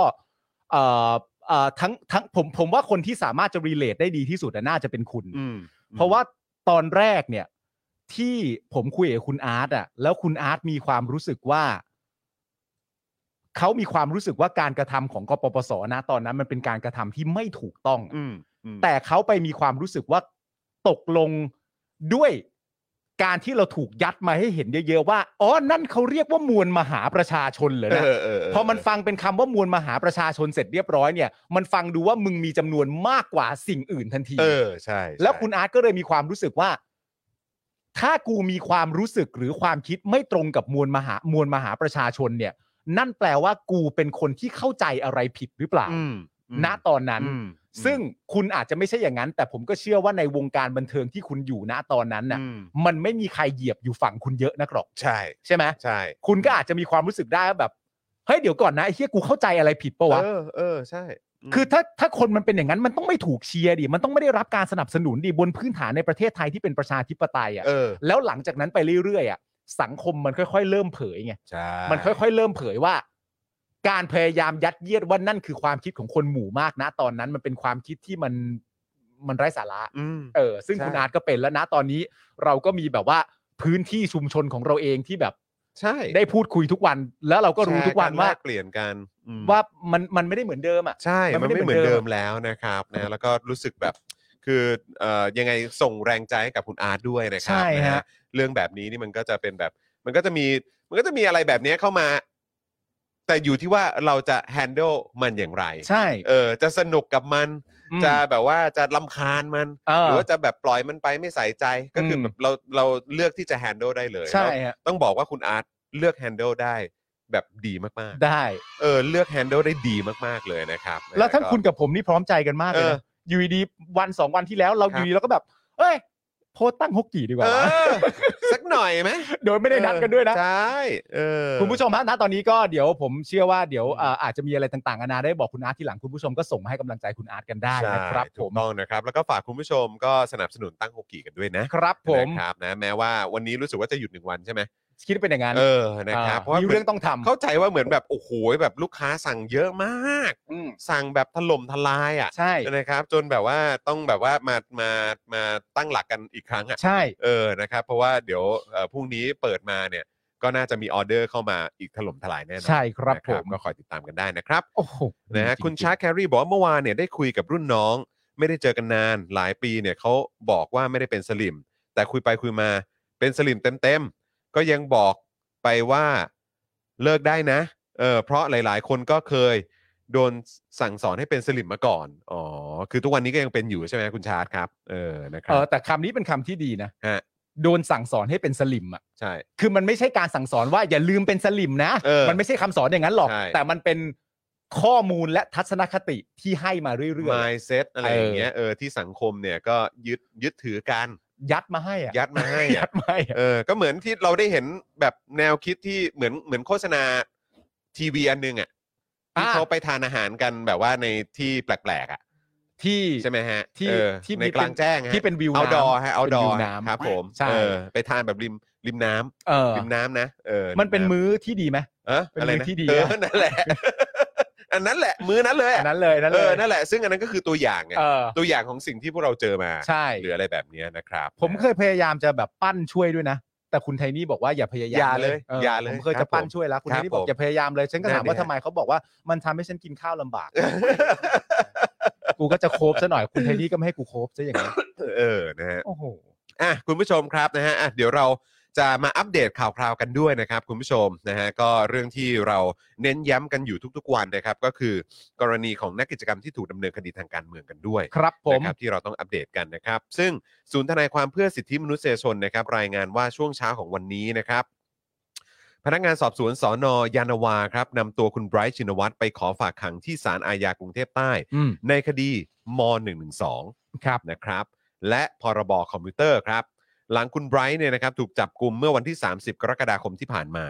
แต่ต่อมานะครับคุณไบรท์แจ้งกับทนายนะครับว่าขอปฏิเสธกระบวนการยุติธรรมทุกอย่าง ไม่ให้คัดค้านฝากขัง ไม่พิมพ์ลายนิ้วมือ และจะไม่ยื่นประกันตัวด้วยครับ ครับ โดยก่อนหน้านี้เนี่ยนะครับคุณไบรท์เนี่ยได้โพสต์แถลงการนะครับปฏิเสธอำนาจศาลนะครับซึ่งมีใจความตั้งคำถามถึงความเป็นกลางของศาลในการพิจารณาคดีมาตรา 112 ครับ ครับ และประกาศไม่เข้าร่วมกระบวนการพิจารณา และพิพากษาคดีทั้งหมด จนกว่าศาลจะพิสูจน์ได้ว่ามีความอิสระนะครับมีความเป็นอิสระในการพิจารณาคดี อืม เรื่องนี้เรื่องนี้คือ คือผมก็ต้องให้เครดิตคุณไบรท์นะ อืม ที่คุณไบรท์เนี่ยหยิบยกประเด็นนี้ขึ้นมา อืม ให้มาอยู่ในสปอตไลท์อะ อืมเข้าใจ จริง เข้าใจ ๆนะครับ แต่ว่าเรื่องนี้มีผลกระทบกับคุณไบรท์แน่นอน แน่นอนครับ สิ่งที่คุณไบรท์จะต้องเจอ ใช่ นะครับ ซึ่งก็เหมือนกับน้องบุ้งน้องใบปอเนี่ยแหละ ใช่ค ที่ รับ โดนเหมือนกัน หรือก่อนหน้านั้นก็มีอีกหลายคนที่เป็น อืม นักเคลื่อนไหว ใช่ ที่ถูกที่ถูกแบบถูกปฏิบัติ ใช่ ในทางที่เราแบบเห็นแล้วก็มีแต่สายหัวครับ อืม นะฮะซึ่งก็ที่คุณไบรท์ทำแบบนี้เนี่ยก็เป็นการส่องสปอตไลท์ไปเลยนะครับเพื่อให้สังคม ไม่ว่าจะเป็นสังคมไทยเอง อืม สังคมแบบระดับนานาชาติได้เห็นด้วยว่ากระบวนการยุติธรรมของไทยเราตอนนี้เป็นอย่างไร ผมมีความรู้สึกว่าสิ่งที่คุณไบรท์เล็งเห็นคุณไบรท์ก็คงจะเล็งเห็นว่า คือคุณไบรท์เนี่ยคัดค้านการประกันตัว ครับ อไม่ยื่นประกันตัว ครับ ซึ่งถ้าย้อนกลับไปดูในคดีเอ่อณตอนนี้เนี่ยอย่างเช่นน้องเอ่อน้องน้องน้องบุ้ง อ่ะ กับน้องใบปอ ครับ ก็เป็นการยื่นประกันตัวรู้สึกว่าจะครั้งที่เจ็ด เจ็ดครับ และถูกไหม ครับผม แล้วก็ยังไม่ได้รับการ อืม ประกันตัว ใช่ครับ ซึ่งผมก็มีความรู้สึกว่าเรื่องเนี้ยก็เป็นเรื่องที่คนในสังคมอะ อืม เล็งเห็น ครับ ว่าเหตุใดกันน่ะ อืม เหตุใดการคนที่ยังไม่ถูกตัดสินว่าผิดอะ อืม ถึงไม่ได้รับการประกันตัวหลังจากยื่นมาแล้วเจ็ดครั้ง อื อะ ม คุณเมื่อคุณไบรท์เล็งเห็นตรงนั้นเสร็จเรียบร้อยเนี่ยผมเชื่อว่าคุณไบรท์ก็ตั้งคำถามเหมือนกับคนในสังคมมาแหละ อืม แต่คุณไบรท์ในฐานะผู้ที่โดนม .112 ซะเองเนี่ย อืม เขาก็เป็นคนที่สามารถจะเอาสปอตไลท์มาส่องตรงเนี้ย ได้แรงที่สุด ใช่ เพราะว่ามันเป็นตัวเขาเอง ครับ ผม ครับ ว่าเขาก็ ก็อันนี้ก็ เขาก็เอา ต้องบอก ตัว ว่า เข้าแลก อันนี้ก็เป็นการเสียสละเหมือนกั ใช่เขาก็ นะครับ ตัวเข้าแลก แล้วก็อย่างที่คุณปาล์มบอกก็คืออันนี้คือเขาเอาตัวเขาเองเข้าแลกเหมือน ใช่ กันนะครับแต่คือผมแค่มีความรู้สึกว่า คือผู้มีอำนาจทั้งหลายเนี่ย ควรจะคิดดูดีๆนะ อืม เพราะเมื่อไม่กี่วันที่ผ่านมา ผมคิดว่าสังคมอ่ะ อืม กระแส อืม นะครับแบบอ่ะคุณอาจจะบอกก็ได้ว่ามันก็แค่ในโลกโซเชียลแหละ อืม หรือว่าในโลกออนไลน์แหละ อืม แต่เอาจริง ๆ เพราะว่าคือคือมันตลกด้วยเหมือนกันคุณผู้ชมเพราะเดี๋ยวอีกสักครู่หนึ่งเราจะมีข่าวเกี่ยวเรื่องของซูเปอร์โพลว่า ก็โซเชียลอ่ะ ซูเปอร์โพลอ่ะ อืม ซูเปอร์โพลที่เหมือนแบบไอ้คนทำใช่ไหมพี่ใหญ่ใช่ไหมมันคือซูเปอร์โพลปะ ซุปเปอร์โพล ซูเปอร์โพลเนี่ยแหละที่บอกว่าเนี่ยโอ้ยไอการทำแบบสำรวจในโลกออนไลน์เนี่ย อ่ามั มันไม่ได้สะท้อน อ่า โลกแห่งความเป็นจริง อ่า ไม่เหมือนของเขา อืม เขาเอาเขาเอาตัวอย่าง จากนักวิชาการ เอ่อเขาเอาเขาเอาตัวเขาเขาเรียกว่าอะไรเอาเอาเอ่อตัวตัวอย่างอ่ะเอ่อที่แบบเขาไปสำรวจมาเนี่ย อืม หนึ่งพันหนึ่งร้อยกว่าตัวอย่างเนี่ย อ่า อันนี้ต่างหากที่มันสะท้อนถึงโลกแห่งความเป็นจริง ใช่ ซึ่งกูนี่แบบว่าฮะมึงกล้าพูดออกมาได้ยังไงว่า ใช่ หลายแสนเกือบเป็นล้านเนี่ย ใช่ อันนี้เนี่ย อืม เออซึ่งเป็นแบบตัวอย่างอะไรต่าง อ่า ๆที่มันเยอะกว่าหลายเท่าอ่ะ ใช่ แต่คือมึงสามารถบอกได้ว่าตัวอย่างแค่พันกว่าตัวอย่างเนี่ยคือสิ่ง ใช่ ที่สะท้อนสังคมไทยที่มีกว่า 70 ล้านคน ใช่ ได้ดีกว่าตัวอย่างหลายแสนหรือว่าเกือบแตะแตะล้านด้วยซ้ำอะ ถูกต้องแต่ว่าสำหรับผมมันก็เป็นไอเดียของความเป็นสลิมไง ก็ใช่ เพราะว่าเขายกตัวอย่างมาในแง่ของการที่ว่าวัดกันที่เอ่อตัวบุคคลน่ะ อืม หมายถึงแบบความน่าเชื่อถือของตัว อืม บุคคลน่ะ อืม ของพวกแกวัดมาจากใครก็ไม่รู้ อืม ของฉันนี่เป็นตัวอย่างแบบมีหลากหลายกลุ่มนะเป็นนักวิชาการนะ อืม เป็นอะไรต่างๆนานานั่นนู่นนี่ แต่คนทั้งประเทศก็ไม่ได้เป็นนักวิชาการเนี่ย ใช่ แล้วเขาก็มีเสียงจริงๆอะ อืม แล้วคุณจะเอาของคุณมาเด็ดขาดกว่าเขาได้ยังไงอะ ใช่เนี่ยคุณกายคุณกายโซบอกมาใช่เลยครับ พันกว่าตัวอย่างนี่เท่ากับมวลมหาประชาชน เออใช่ เออ เยอะมาเลยอะ เซตแบบเดียวกัน มั่นใจคนไทย มัคื mindset อะไรอย่างเงี้ย แบบเดียวกัน อันนั้น ซึ่ง เลย ซึ่งอย่างที่ผมบอกไปช่วงระยะเวลาไม่กี่วันที่ผ่านมา ไม่กี่วันที่ผ่านมา ไม่ เนี่ กี่ ย วันที่ผ่านมา อืม ครับนะฮะมันเหตุการณ์ที่มันเกิดขึ้นในโลกโซเชียล อืม หรือว่าที่มีคนออกไปแสดงออกในพื้นที่สาธารณะทั้งหลายเนี่ยก็บอกได้เลยว่า คือความคิดจริง ๆ ของสังคมอ่ะมันเป็นอย่างไร อืม ใช่ไหมครับ ครับ หรือแม้กระทั่งในงานอีเวนต์อะไรต่างๆ งานนั่นงานนี้ต่าง เอ ๆก็ อ มันก็เห็นได้ทั้งนั้นน่ะ ใช่ เพราะฉะนั้นคือคิดดีๆนะ ใช่ คิดดีๆนะ เออ กับการตัดสินใจทำอะไรแต่ละอย่างอะ่ะ เออ เพราะการกระทำของพวกคุณเนี่ย มันมีการบันทึกไว้อะ่ะ คุบ จารึก ใช่ ลงไปในประวัติศาสตร์ ใช่ อยู่แล้ว ในทุกการเคลื่อนไหวหรือ เออ ทุกการกระทำทุกการตัดสินใจของพวกคุณ ใช่ เหล่าผู้มีอำนาจทั้งหลาย ใช่ นะครับ เพราะฉะนั้นคิดดูดีๆครับ ในแต่ละมูฟที่คุณจะทำ อันนี้ผมต้องยอมรับจริงๆนะฮะว่า อืม จริง ๆแล้ว ผมก็เชื่อว่าคือล่าสุดเนี่ยมันมันเหมือนมีภาวะที่เอ่อที่พวกเขาเหล่านั้นดีใจฮะชื่นใจฮะก็คือเอ่อผมใช้คำพูดง่ายๆว่าเป็นภาวะแห่งการยืน แล้วกัน ใช่ไหมฮะ เออ ที่แบบดีใจมากๆเออ เลยนะ ตอนเนี้ย ครับ แต่ว่าถ้ามาตั้งใจคิดกันดูดี ๆ เนี่ย ครับ การที่คุณต้องกลับมาดีใจอ่ะ กันข นาด นี้ กันขนาดนี้อ่ะ ผมไม่แน่ใจว่าเขาคิดออกหรือเปล่านะ มัน แต่ ดูสำหรับผมอ่ะผมใช้คำว่ามันดูเอ่ออะไรนะพัเด็กอ่ะ เออก็ เข้าใจไหม เข้าใจ เออ แต่ว่าจริง ๆ นะฮะ ผมเห็นคอนเทนต์ยืนน่ะ ครับ เยอะมาก ครับ แล้วก็ปลื้มปริ่มแล้วก็ ครับ มีความสุขมาก เออ แต่ในภาวะที่กำลังมีความสุขเนี่ย มันกำลังย้อนกลับมามองตัวเองบางอย่างไหมว่า ปกติลักษณะที่เกิดขึ้นเหล่านี้เนี่ย มันนับว่าเป็นเรื่องปกติไม่ใช่เหรอ อืม แต่ทำไมเราถึงยินดีกับสิ่งที่เกิดขึ้นณขณะนี้ อืม มันมีเหตุผลอะไรประกอบอยู่บ้างเนี่ย ผมอยากให้คิด คิดลงไปมากกว่าการโพสต์แบบเห็นไหม่ล่าอะไรอย่างเงี้ยผมผมว่ามันสำคัญ คือผม นะ ผมมีความรู้สึกว่าเขาทวีตไอ้การยืนอะไรเนี่ย ที่เขาแบบแชร์กันเยอะ อื แยะ ม มากมายเนี่ยเหมือนกับอะไรรู้ป่ะ อะไร เหมือนกับการได้แลนด์สไลด์อ่ะ เข้าใจปะ เข้าใจปะ ชนะแล้ว เหมือนเขาคิดว่าเขาชนะแล้วอ่ะ ชนะแล้ว ซึ่งแบบว้า ชนะแล้วนับ ซึ่งแบบ เข้าใจปะ ใช่ เออ แต่จริง ๆ ก็อันนี้อย่าง ซึ่ง ที่บอก ซึ่ง ไป แม่งก็เหมือนกันแบบเวลาแม่งแบบกปปสทำนู่น เออ ทำนี่แล้วก็แบบแม่งก็เคลมว่าเป็นมวลมหาประชาชนน่ะเป็นเสียง ใช่ ส่วนใหญ่ของประเทศหรืออะไรอย่าง ใช่ เงี้ยเป็นเสียงของประชาชนทั้งประเทศอ่ะ เออ แล้วก็นี่แม่งคือแบบเดียวกันเลย ใช่ คือแบบเนี่ยเหตุการณ์ซึ่งเกิดขึ้นอยู่อ่ะกูว่าอ่ะกูนับครั้งได้อ่ะ เออ เออ ซึ่งมันเปลี่ยนไปแล้วอ่ะ ใช่ เออ แล้วยูทวีตเหมือนเป็นแลนสไลด์อ่ะ ใช่ เหมือนมึงชนะทางการเมืองแล้วอ่ะ แม่งแบบนี่ ตล ไง ก เล่า ข แต่ก็นั่นแหละฮะจริง เออ จริงๆแบบอยากให้แหม ำฮะ เข้าใจแหละว่าดีใจอ่ะ ครับ ผมเป็นคุณผมก็ดีใจ ปัตเตเด็กมาก ๆ ครับนะ อ่ะ ฮะ โอเค ะต่อกันดีกว่านะครับนะฮะแล้วก็ตอนช่วงบ่าย2โมงที่ผ่านมานะครับศาลอาญากรุงเทพใต้ก็อนุญาตให้ฝากขังคุณไบรท์ชินวัตรในคดีม .112 และพรบคอมนะครับจากเหตุปราศัยหน้าศาลอาญากรุงเทพใต้ เมื่อวันที่ 28 กรกฎาคมนะครับเป็นเวลา 12 วัน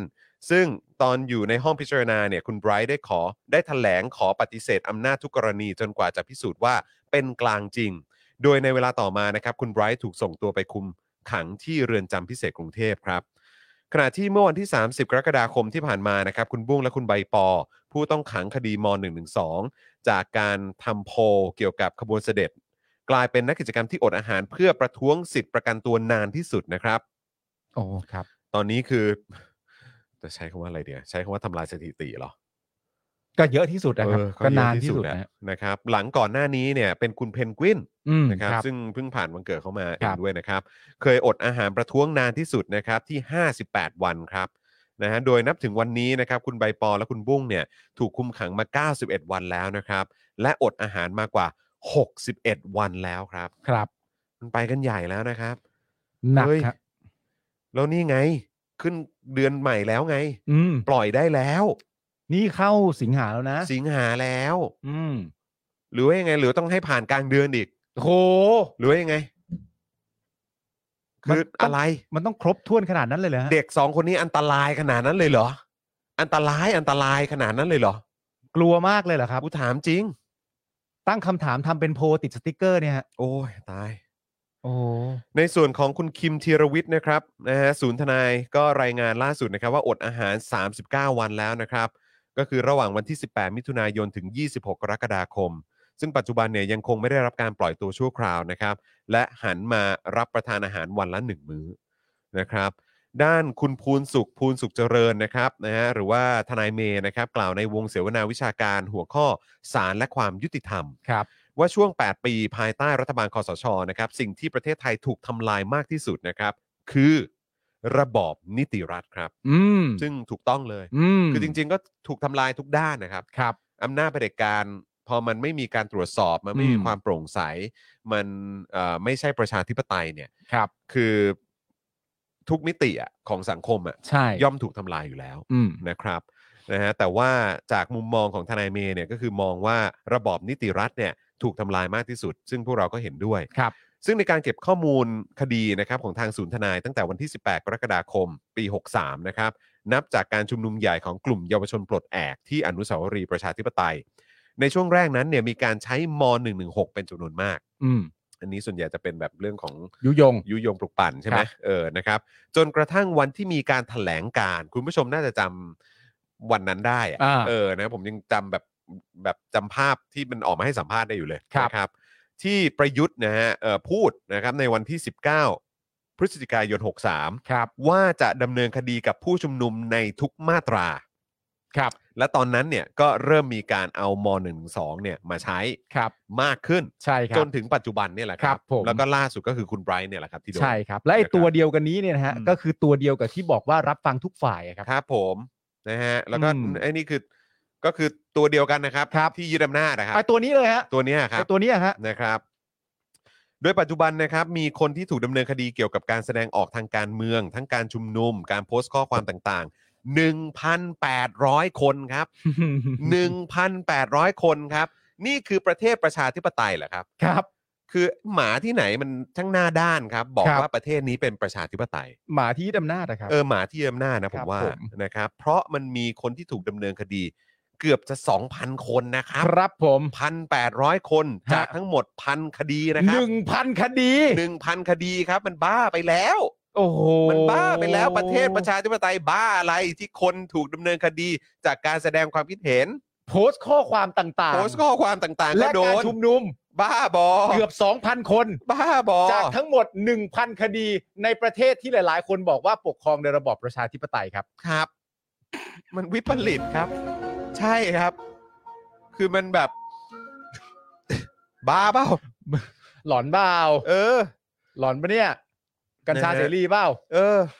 นะฮะแล้วก็จากทั้งหมด 1,000 คดีเนี่ย เป็นจำนวนคดีที่ทนายเมย์บอกว่าไม่เคยพบมาก่อนในประวัติศาสตร์การเมืองไทยนะครับ ครับ คือเราก็พูดย้ำอยู่เสมอ ปี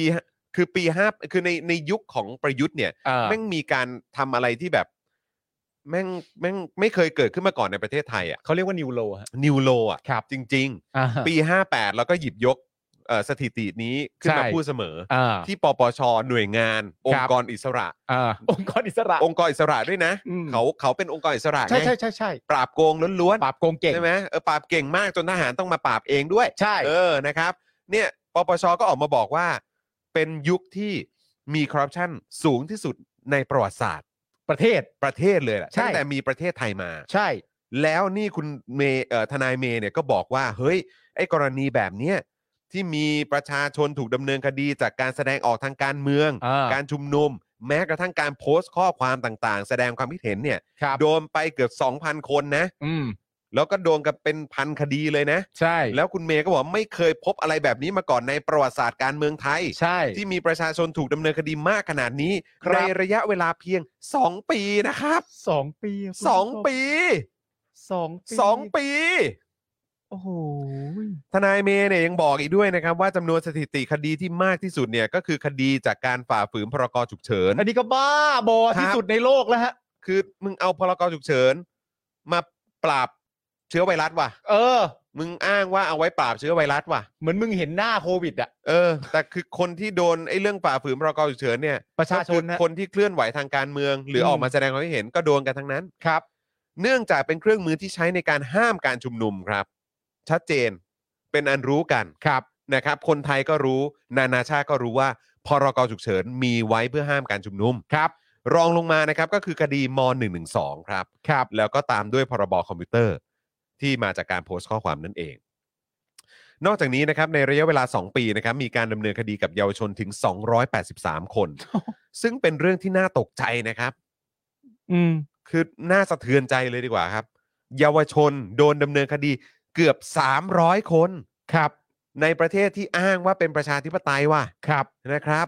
เมื่อเทียบกับช่วงเวลาก่อนหน้านั้นนะครับ ที่ศูนย์ทนายไม่มีลูกความที่เป็นเยาวชนเลย ไม่มีเลย ไม่เคยมีลูกความเป็นเยาวชนเลย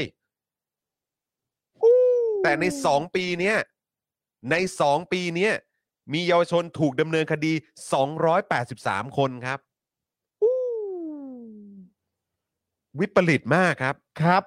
ส่วนสถิติผู้ถูกดำเนินคดีม .112 นะครับมีอย่างน้อย 206 คน อืม โดยตัวเลขนี้นะครับอาจจะยังไม่ใช่ทั้งหมดที่ศูนย์ทนายทราบ เนื่องจากผู้ถูกกล่าวหาอาจไม่ได้หาทนายความ อืม ส่วนคดีจากการฝ่าฝืนพรกฉุกเฉินนะครับมีผู้ถูกดำเนินคดีมากกว่า 1,464 คนครับ โอ้ยกลัวโควิดแหละ กลัวโควิดมาก อืม อืมทั้งนี้นะครับในคดีม .112 นะครับพบว่า 104 คดีครับ เป็นคดีที่ประชาชนด้วยกันเองเนี่ยแหละครับ ไปร้องทุกข์กล่าวโทษนะฮะอีกครึ่งหนึ่งเป็นเจ้าหน้าที่รัฐ อาจจะเป็นกระทรวงดีหรือเจ้าหน้าที่ตำรวจ ซึ่งทนายเมย์ตั้งข้อสังเกตนะครับว่ามีผู้ช่วยรัฐมนตรีประจำสำนักนายกรัฐมนตรี ซึ่งเอาตรงๆนะครับ ก็อาจจะเป็นทนายของประยุทธ์ ก็มีการไปกล่าวโทษคดีม .112 ด้วย ครับ ก็น่าจะคุ้นชื่อกันอยู่ ใช่ นะครับ ส่วนกำไร EM นะครับ ทนายเมย์บอกว่าก็ไม่เคยถูกใช้มาก่อนในคดีทางการเมืองนะ อืม คือมันไม่ใช่เรื่องปกตินะครับ ที่ ครับ ผู้ที่ถูกดำเนินคดีทางการเมืองเนี่ย เขาจะโดนสวมกำไร EM นะ เขาจะต้องติดกำไร EM ในยุคนี้เนี่ยแหละครับ ที่ต้องใส่กำไร EM ครับ อืม นะฮะ แล้วก็ได้ข่าวว่าช่วงที่ผ่านมาก็มีหลาย ๆ คน ก็ออกมาบอกว่าเหมือนเครื่องมีปัญหา อ่ะใช่ เอาออกมาไม่นานเครื่องมีปัญหาแล้วอะ ใช่ ชาร์จไม่ได้ ชาร์จไม่ได้ เครื่องท่านมีปัญหาถูกทำลายอะไรก็ไม่รู้เจ้าหน้าที่โทรมาตาม เออ คือเห็นคุณเพนกวินเห็นคุณไม้หรือใครอีกหลายท่านน่ะคุณลูกเกดด้วยมั้ง ม ต้องถ่ายรูปลงโซเชียลอ่ะ เออ เพื่อยืนยันว่าเฮ้ยทุกอย่างมันโอเคอยู่นะ กูใส่ กูใส่ อยู่ กูใส่อยู่ เออ คือแบบเละเทะชิบหายเลย โอ้โห โอ้ยจะให้ใส่ทั้งทีก็แบบ มึง มี ก็ ปั เอา ญหาเนอะ มึงก็เอาของดีๆ ซึ่งก็จริง ๆ มันก็ไม่ควรใส่ตั้งแต่แรกแล้ว เอ นะ อนะฮะแล้วก็บอกว่าเนี่ยไอ้กำไร EM เนี่ย ปกติคนที่โดนคดีทางการเมืองเขาไม่โดนหรอก อืม ใช่ไหมมีแต่ใช้ในพวกคดียาเสพติดนะครับ แล้วก็คดีกลุ่มคนที่เรียกร้องสาพันธรัฐไทยในช่วงปี 61 ไม่กี่ราย คืออันนี้คือเต็มที่ที่โดนกัน ครับ นะครับ แต่ในปัจจุบันมีนักกิจกรรมทางการเมือง ถูกสั่งให้ติดกำไร EM แลกกับการประกันตัวอย่างแพร่หลายนะครับ เป็นจำนวนถึง 60ถึง70 รายเลยนะครับ เชี่ย 70 คนน่ะที่ต้องใส่กำไร EM อ่ะ จากคดีทางการเมื ค อง ดีทางการเมืองไอ้เฮียบ้าบอ โอ้โห โดยในช่วงท้ายเนี่ยนะครับทนายเมย์ก็บอกว่าข้อสังเกตในเรื่องของการประกันตัวเนี่ยก็คือคำสั่งอนุญาตหรือไม่อนุญาตในหลาย ๆ ครั้ง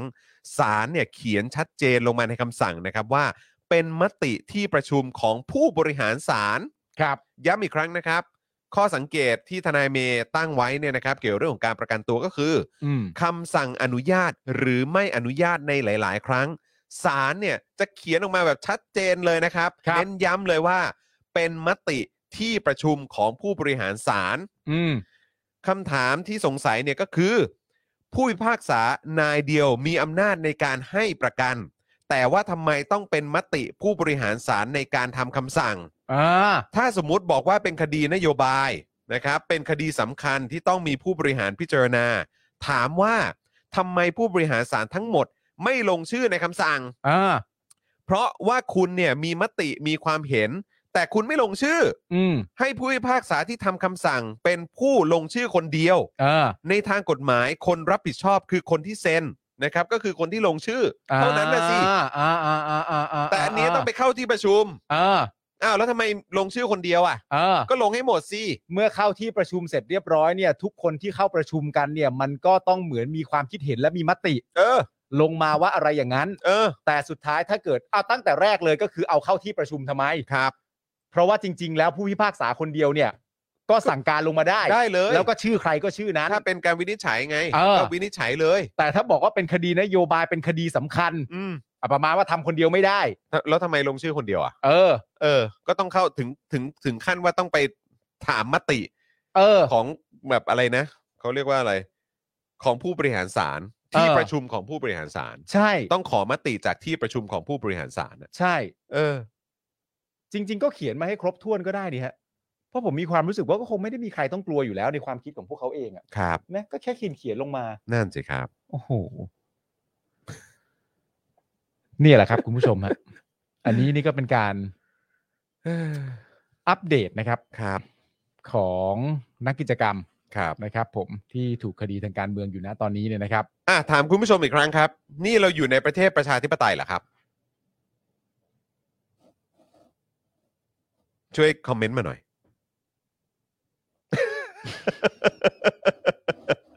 ใช่ไหมเออ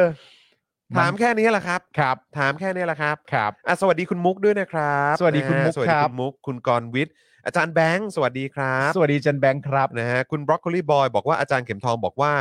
ผู้พิพากษาเองยังไม่มีอิสระจากผู้บริหารศาลเลย แล้วจะตัดสินอย่างเป็นธรรมได้อย่างไร อ่า นั่นสิครับ โอเค เอออยากให้ไปดูเอ่อการเสวนาของทางนิติศาสตร์จุฬา อ่าใช่ใช่ใช่ใช่ใช่ช่ อยากให้ลองไปดูกัน ดี นะครับ ดี คุณผู้ ดี ชม ดี นะครับ เดี๋ยวเอ่อซึ่งเอ่อผมก็รีทวีตไว้หลายอันเหมือนกันนะครับแต่ว่าถ้าคุณผู้ชมสนใจก็ลองไปเสิร์ชดูกันได้ ใช่ นะครับเป็นเป็นการเสวนาที่น่าสนใจมาก ใช่ นะครับแล้วก็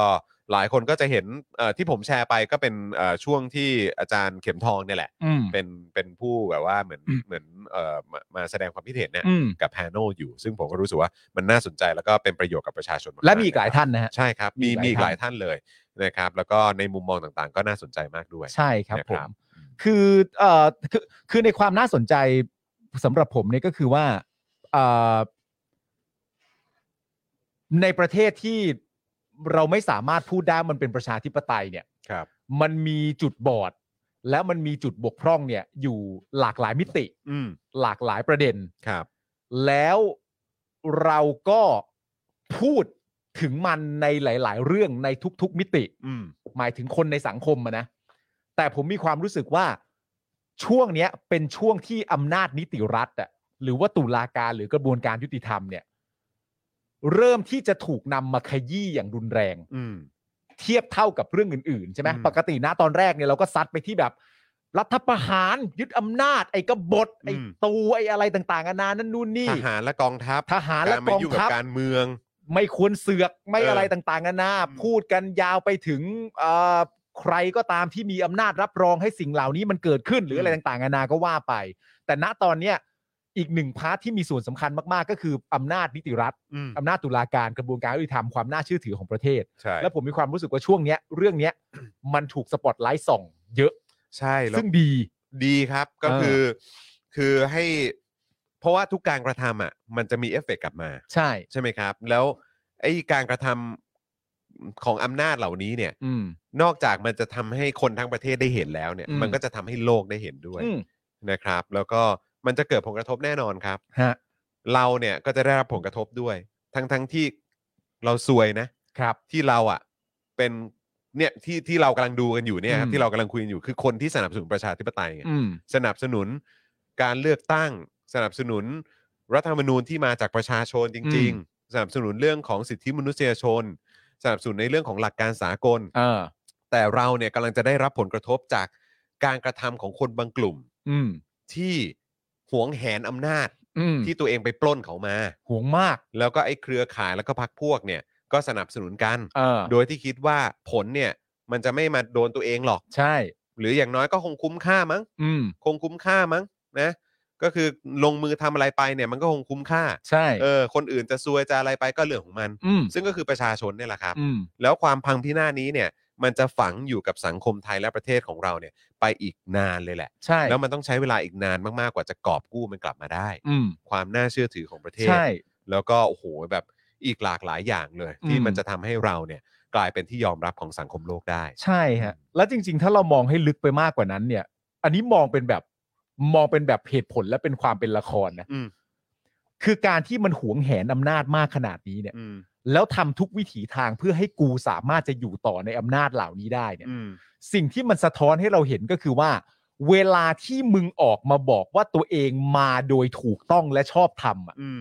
แม้กระทั่งตัวมึงในความเป็นจริงอะมึงก็ไม่เชื่อตัวเอง ใช่ มึงก็รู้ทั้งรู้ว่ามันไม่ใช่ อืม ไม่งั้นมึงไม่หวงขนาดนี้หรอก อืม มึงหวงเพราะมันไม่ปลอดภัย ใช่แล้วก็คือแบบทุกครั้งอ่ะที่แบบเออคือมันมันก็จะมาอ้างถึงความชอบธรรมของตัวเองก็คือตอนที่อะไรนะ ประชามติรัฐธรรมนูญผ่าน ใช่ ใช่ไหมหรือว่าแบบเลือกตั้งแล้วตัวเอง อ่า ได้ตั้งรัฐบาล อ่า เออมันก็อ้างความชอบธรรมตรงนั้น อ่า แล้วแล้วไอ้ไอ้การอ้างความชอบธรรมตอนการทำรัฐประหารเนี่ย อ่า ก็แค่ว่าเออเดี๋ยวแบบประชาชนจะฆ่ากัน ใช่ เกิดสงครามกลางเมือง อ่า ความวุ่นวายประเทศพัง อ่า อะไรอย่างเงี้ย และใน ซึ่ง ตำแหน่งที่มันเป็นอยู่นะตอนนั้น มันก็แบบไอ้กฎนี้มันสามารถทำได้คนเดียว เออ นะจังหวะ อะไรแบบ นั้น เนี้ มัน ย ฉุกเฉินมันต้องท เออซึ่งซึ่งแม่งก็ไม่ใช่เหตุผลที่ที่ฟังขึ้นอ ำอ๋ ยู่ อ แล้ว มัน อะ ถูกตีตกไปหมด อยู่แล้ว มัน ครับ ถูกตีตกไปทุกข้ออยู่แล้ว เออ ซึ่งแบบอันนั้นมึงก็อธิบายไม่ได้ไง ใช่ ถึงความชอบธรรมเพราะมันไม่มีไง เออ แล้วมึงก็ทำเนียนเป็นแบบว่าเอ้ยตอนนั้นมันจำเป็น ตอนนนมันจำ ก็ เป็น อ้างเหตุผลที่แบบพิสูจน์อะไรไม่ได้ เออ ออกมา และถึงตอนที่มาพูดในภายหลังเนี่ยก็มาพูดประมาณว่าทำตัวเป็นเหยื่อ เออ ว่าณตอนนั้นก็เสี่ยงมาก เสี่ยงมาก กับการที่จะทำให้ประเทศถูกมองว่าไม่ใช่ประชาธิปไตย ซึ่งทุกคนว่าอีหาไม่ได้เสี่ยงมันไม่ใช่ แล้วจนทุกวันนี้ก็ไม่ใช่ประชาธิปไตยไอ้ซ่า ไอ้ควาย ไอ้ ไอ้ เหี้ย เหี้ย มึงเหมือนมึงมึงเหมือนเกิดมาให้กูด่าเอาเงี้ย เออ มึงเห มึ มื ง อน เป็ เกิด น มาให้ เหี้ยอะไรเนี่ย มึงเหมือนเกิดมาให้กูมันปากอะ เออ ไอ้เหี้ยมีให้ด่าทุกมุมเลยเหรอครับ โอ้ เนี่ย ทุกมุมฮะทุกมุมครับเ โอ้โห แหมนั่นแหละครับ อ้าว อ่ะโอ้โหนี่มีหลายคนบอกว่าพลาดช่วงที่คุณอาร์ตมาให้สัมภาษณ์ อ้าว เ โถ่เอ้ย อาจารย์แบงค์เนี่ยมั้งเหมือนอาจารย์แบงค์จะพลาด ครับ เออนะมีหลายคนบอกโอ้โหพลาดเจอพิธีกรภาคสนามเรา อ๋อไม่ใช่ฮะนั่นพิธีกรหลักครับ เอออันนั้นพิธีกรหลักเลยใช่ไหมฮะเพราะเขาเป็นผู้สนับสนุนเราครับ ใช่ครับ เออ นะครับ อ่ะ โอเค คุณผู้ชม ยังมีข่าวอื่นที่เราต้องมาคุยกันต่อนะครับ ก็ ครับ แน่นอนประเด็นที่ โอ้โห อ่า สยองนะ ใช่ สยองนะ ก็คือเรื่องอะไรนะ เอ่อ คานสะพาน คานสะพานกลับรถ ใช่ ถนนพระรามสอง บริเวณจังหวัดสมุทรสาครเนี่ย หล่นทับรถยนต์ ใช่ ทำให้มีคนเสียชีวิต 2 ราย สรุปเป็น แล้วก็มี สองใช่ไหม สองเพราะตอนทีแรกที่ติดตามข่าว มัน อะ เป็นหนึ่งตลอด มีหนึ่ง อ่า แต่เขาบอกว่าหลังจากนั้นก็เหมือนแบบอีกท่านหนึ่งก็ อ่าเป็น สียชีวิต สอง อะไรอย่างเงี้ย แล้วก็มีผู้ได้รับบาดเจ็บสองรายนะครับ มี ครับ รถเสียหายทั้งหมด 3 คัน ซึ่งเมื่อวานตอนที่ผมกลับมาถึงบ้านเนี่ยก็เป็นช่วงเวลาที่แบบว่าหวาดเสียวมากๆ เพราะว่า เพราะว่าผมก็ขับกลับมาในเส้นพระรามสองเหมือนกันน่ะ อืม แล้วก็ค่อยมาเห็นข่าวที่บ้านแต่ว่าจริงๆแล้วมันไม่ถึงอะนะ อืม หมายถึงว่าไอ้ตัวจุดเกิดเหตุมันไกลจากบ้านคุณพ่อคุณไทนี่ไปอีก ครับ อะไเงี้ ผม ยแต่ว่าก็ขับกลับมาแล้วพอมารู้ข่าวที่บ้านก็เลย ก็เลยแบบค่อนข้างตกใจนะครับผม คือเราก็ได้ติดตามข่าวเขาก็บอกว่าจะ อืม มีการเยียวยา ใช่ แต่จนตอนนี้ผมก็ยังยังพยายามหาอยู่นะว่าเขา เออ เขาจะเยียวยายังไง แต่คำพูดที่เขาบอกเนี่ยก็คือเขาบอกว่าจะเยียวยาในทุกฝ่ายและทุกจุดและทุกมิติ ไม่ว่าจะเป็นค่ารักษาพยาบาล หรือว่าค่าเอ่อค่าค่าขวัญค่าเสียชีวิต ค่ายานพาหนะค่าอะไรต่างๆนานานั่นนู่นนี่เนี่ยก็มีการบอกออกมาว่าจะเยียวยาในทุกมิติ อืม ที่สามารถทำได้ เพราะว่าตามคำพูดที่เขาใช้ของอธิบดีกรมทางหลวงก็บอกว่า นี่ไม่ได้ก็นี่ไม่ใช่เหตุการณ์ที่อยากจะให้เกิดขึ้น อืม นะครับ อ๋อนี่ไงนี่ไงผมมีโค้ดอยู่ เออ เขาบอกว่าอะไรนะ ก็ไม่ทราบว่าแผ่นปูนนี้เนี่ยร่วงหล่นมาเพราะอะไร อืม คงไม่ได้เกิดจากการสะเพร่าที่ผ่านมาเนี่ยมีมาตรการดูแลแต่ละโครงการอย่างรัดกุม อืม และเน้นย้ำถึงความปลอดภัย อืม และมีการตรวจสอบอย่างเต็มที่จึงเชื่อว่าเหตุการณ์นี้น่าจะเป็นอุบัติเหตุที่ไม่มีใครอยากให้เกิดขึ้น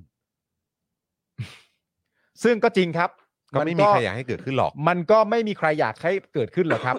แล้วผมก็เชื่อเชื่อผมผมก็เชื่อด้วยว่าตัว อืม อธิบดีกรมทางหลวงเองก็ไม่อยากให้เกิดขึ้นหรอก ใช่ เพราะว่าตอนนี้ก็กลายเป็นว่าสปอตไลท์ก็มาที่อธิบดีเหมือนกันหรือแม้กระทั่งทางกรมทางหลวงเหมือนกัน เออ มีคำถามเยอะแยะว่าผู้รับเหมาคือใคร ใช่ อันนี้ก็พยายามตามหาคำตอบมันอยู่ ใช่ แต่ว่าเอ่อเท่าที่เหมือนมีการออกมาพูดคุยกันเยอะ หรือว่าพยายามหาข้อมูลกันเนี่ยก็บอกว่าโครงการเนี้ย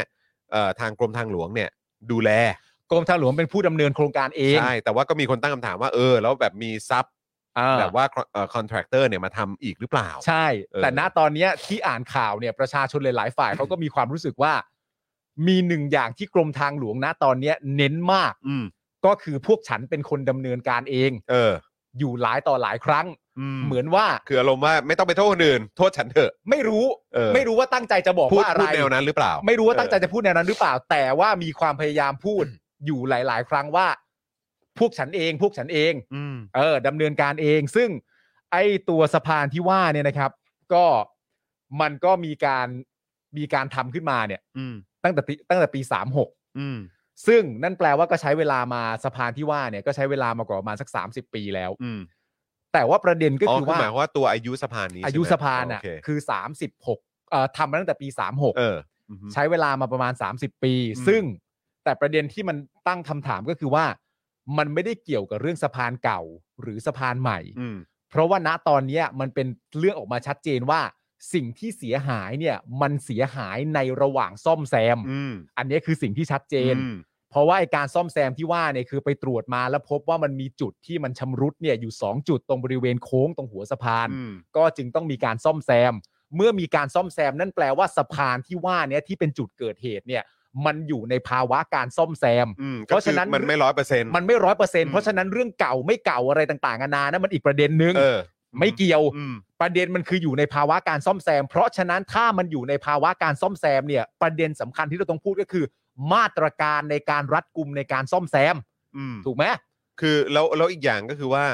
คือคุณผู้ชมก็น่าจะนึกออกนะเวลา อ่า เราไปอยู่ในไซต์ก่อสร้างหรืออยู่ในอะไรก็ตามเนี่ยก็ อ่า คือก็ต้องใส่หมวกกันน็อกต้องป้องกันอะไรต่างๆเหล่า ใช่ นี้แล้วไอ้โซนที่มันจะมีการก่อสร้างหรือว่า อ่ามี มีการซ่อมแซม หรือมีการทำอะไรพวกเนี้ย อ่า มันก็คือโดยส่วนใหญ่เขาก็จะไม่ให้มันผ่านไป ใช่ ใช่ไหมเขาก็ต้องมีการปิดกั้นบริเวณอะไรอย่างเงี้ย อืม เออจนกว่าจะซ่อมแซมแซมเสร็จเพื่ออ ม เพื่อลดเรื่องของปัญหา อ่า แต่ว่าอันนี้เนี่ย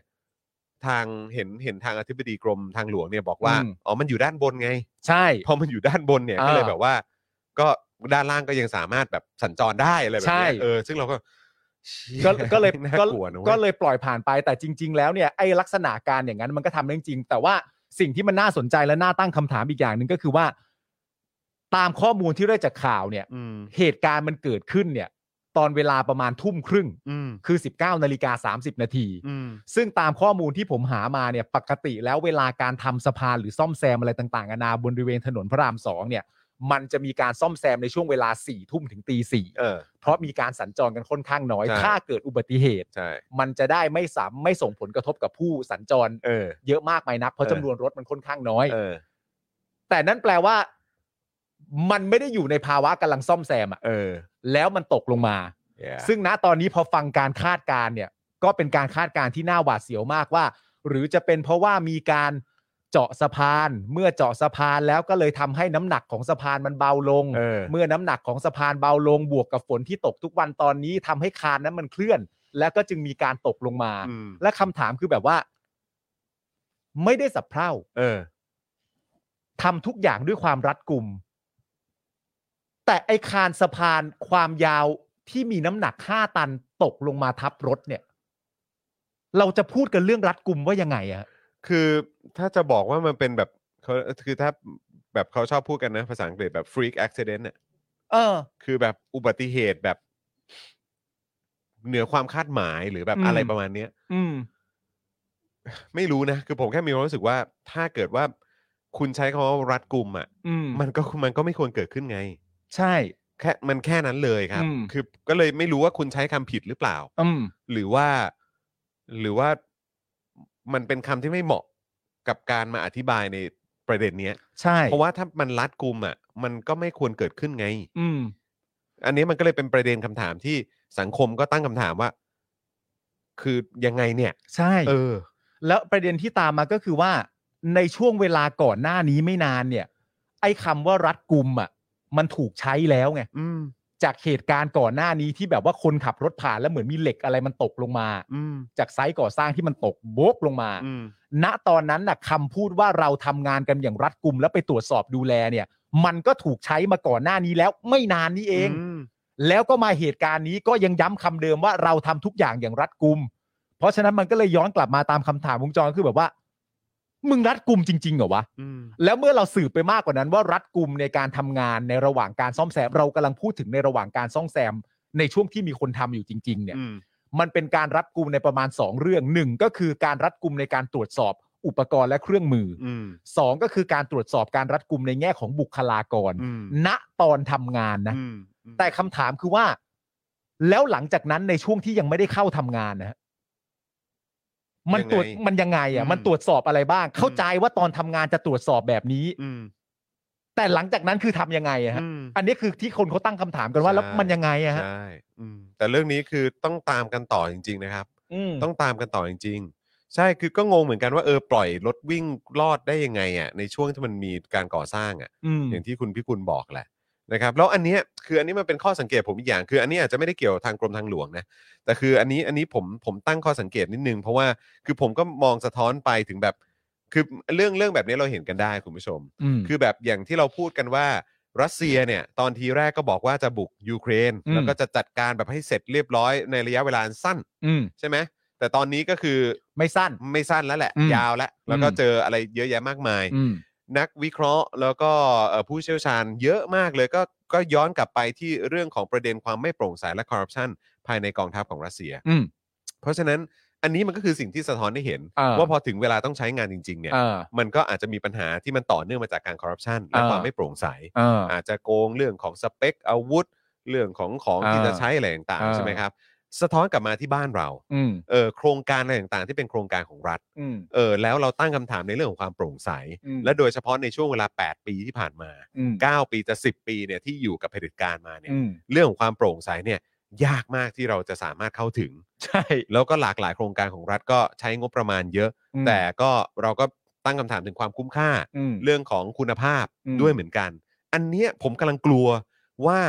พอมันกำลังจะเข้าสู่เนี่ยเก้าเก้าปีสิบปีแล้วเนี่ย อืม ไอ้โครงการตอนช่วงต้นๆน่ะ อืม ที่มันแบบว่าที่มันดอ d จี้อ่ะ อ่า ที่มันดูแบบว่าแบบมันโปร่งใสปะวะ อ่าที่มันกังขาอยู่อะเออ สมมุติว่าแม่งใช้งบแบบ คือบอกว่าใช้งบ 10 ล้าน แต่แม่งจริงๆอาจจะใช้งบแค่ 3 ล้านเนี่ยสมมตินะ เอ่า เออแล้วแบบว่าเนี่ยผลแม่งเริ่มมาออกตอนเนี้ย อืม ว่าแบบว่าเออมีไอ้ตรงนั้นมีปัญหาอุปกรณ์อิเล็กทรอนิกส์ตรงนี้มีปัญหา เออ เสานั่นนี่พัง อืม สะพานนั่นนู่นนี่พังหรือเปล่าอะไรอย่างเงี้ยคือแบบว่า อ่า ไอ้เรื่องพวกเนี้ยเราต้องติดตามนะ ใช่ ว่าไอ้พวกแบบ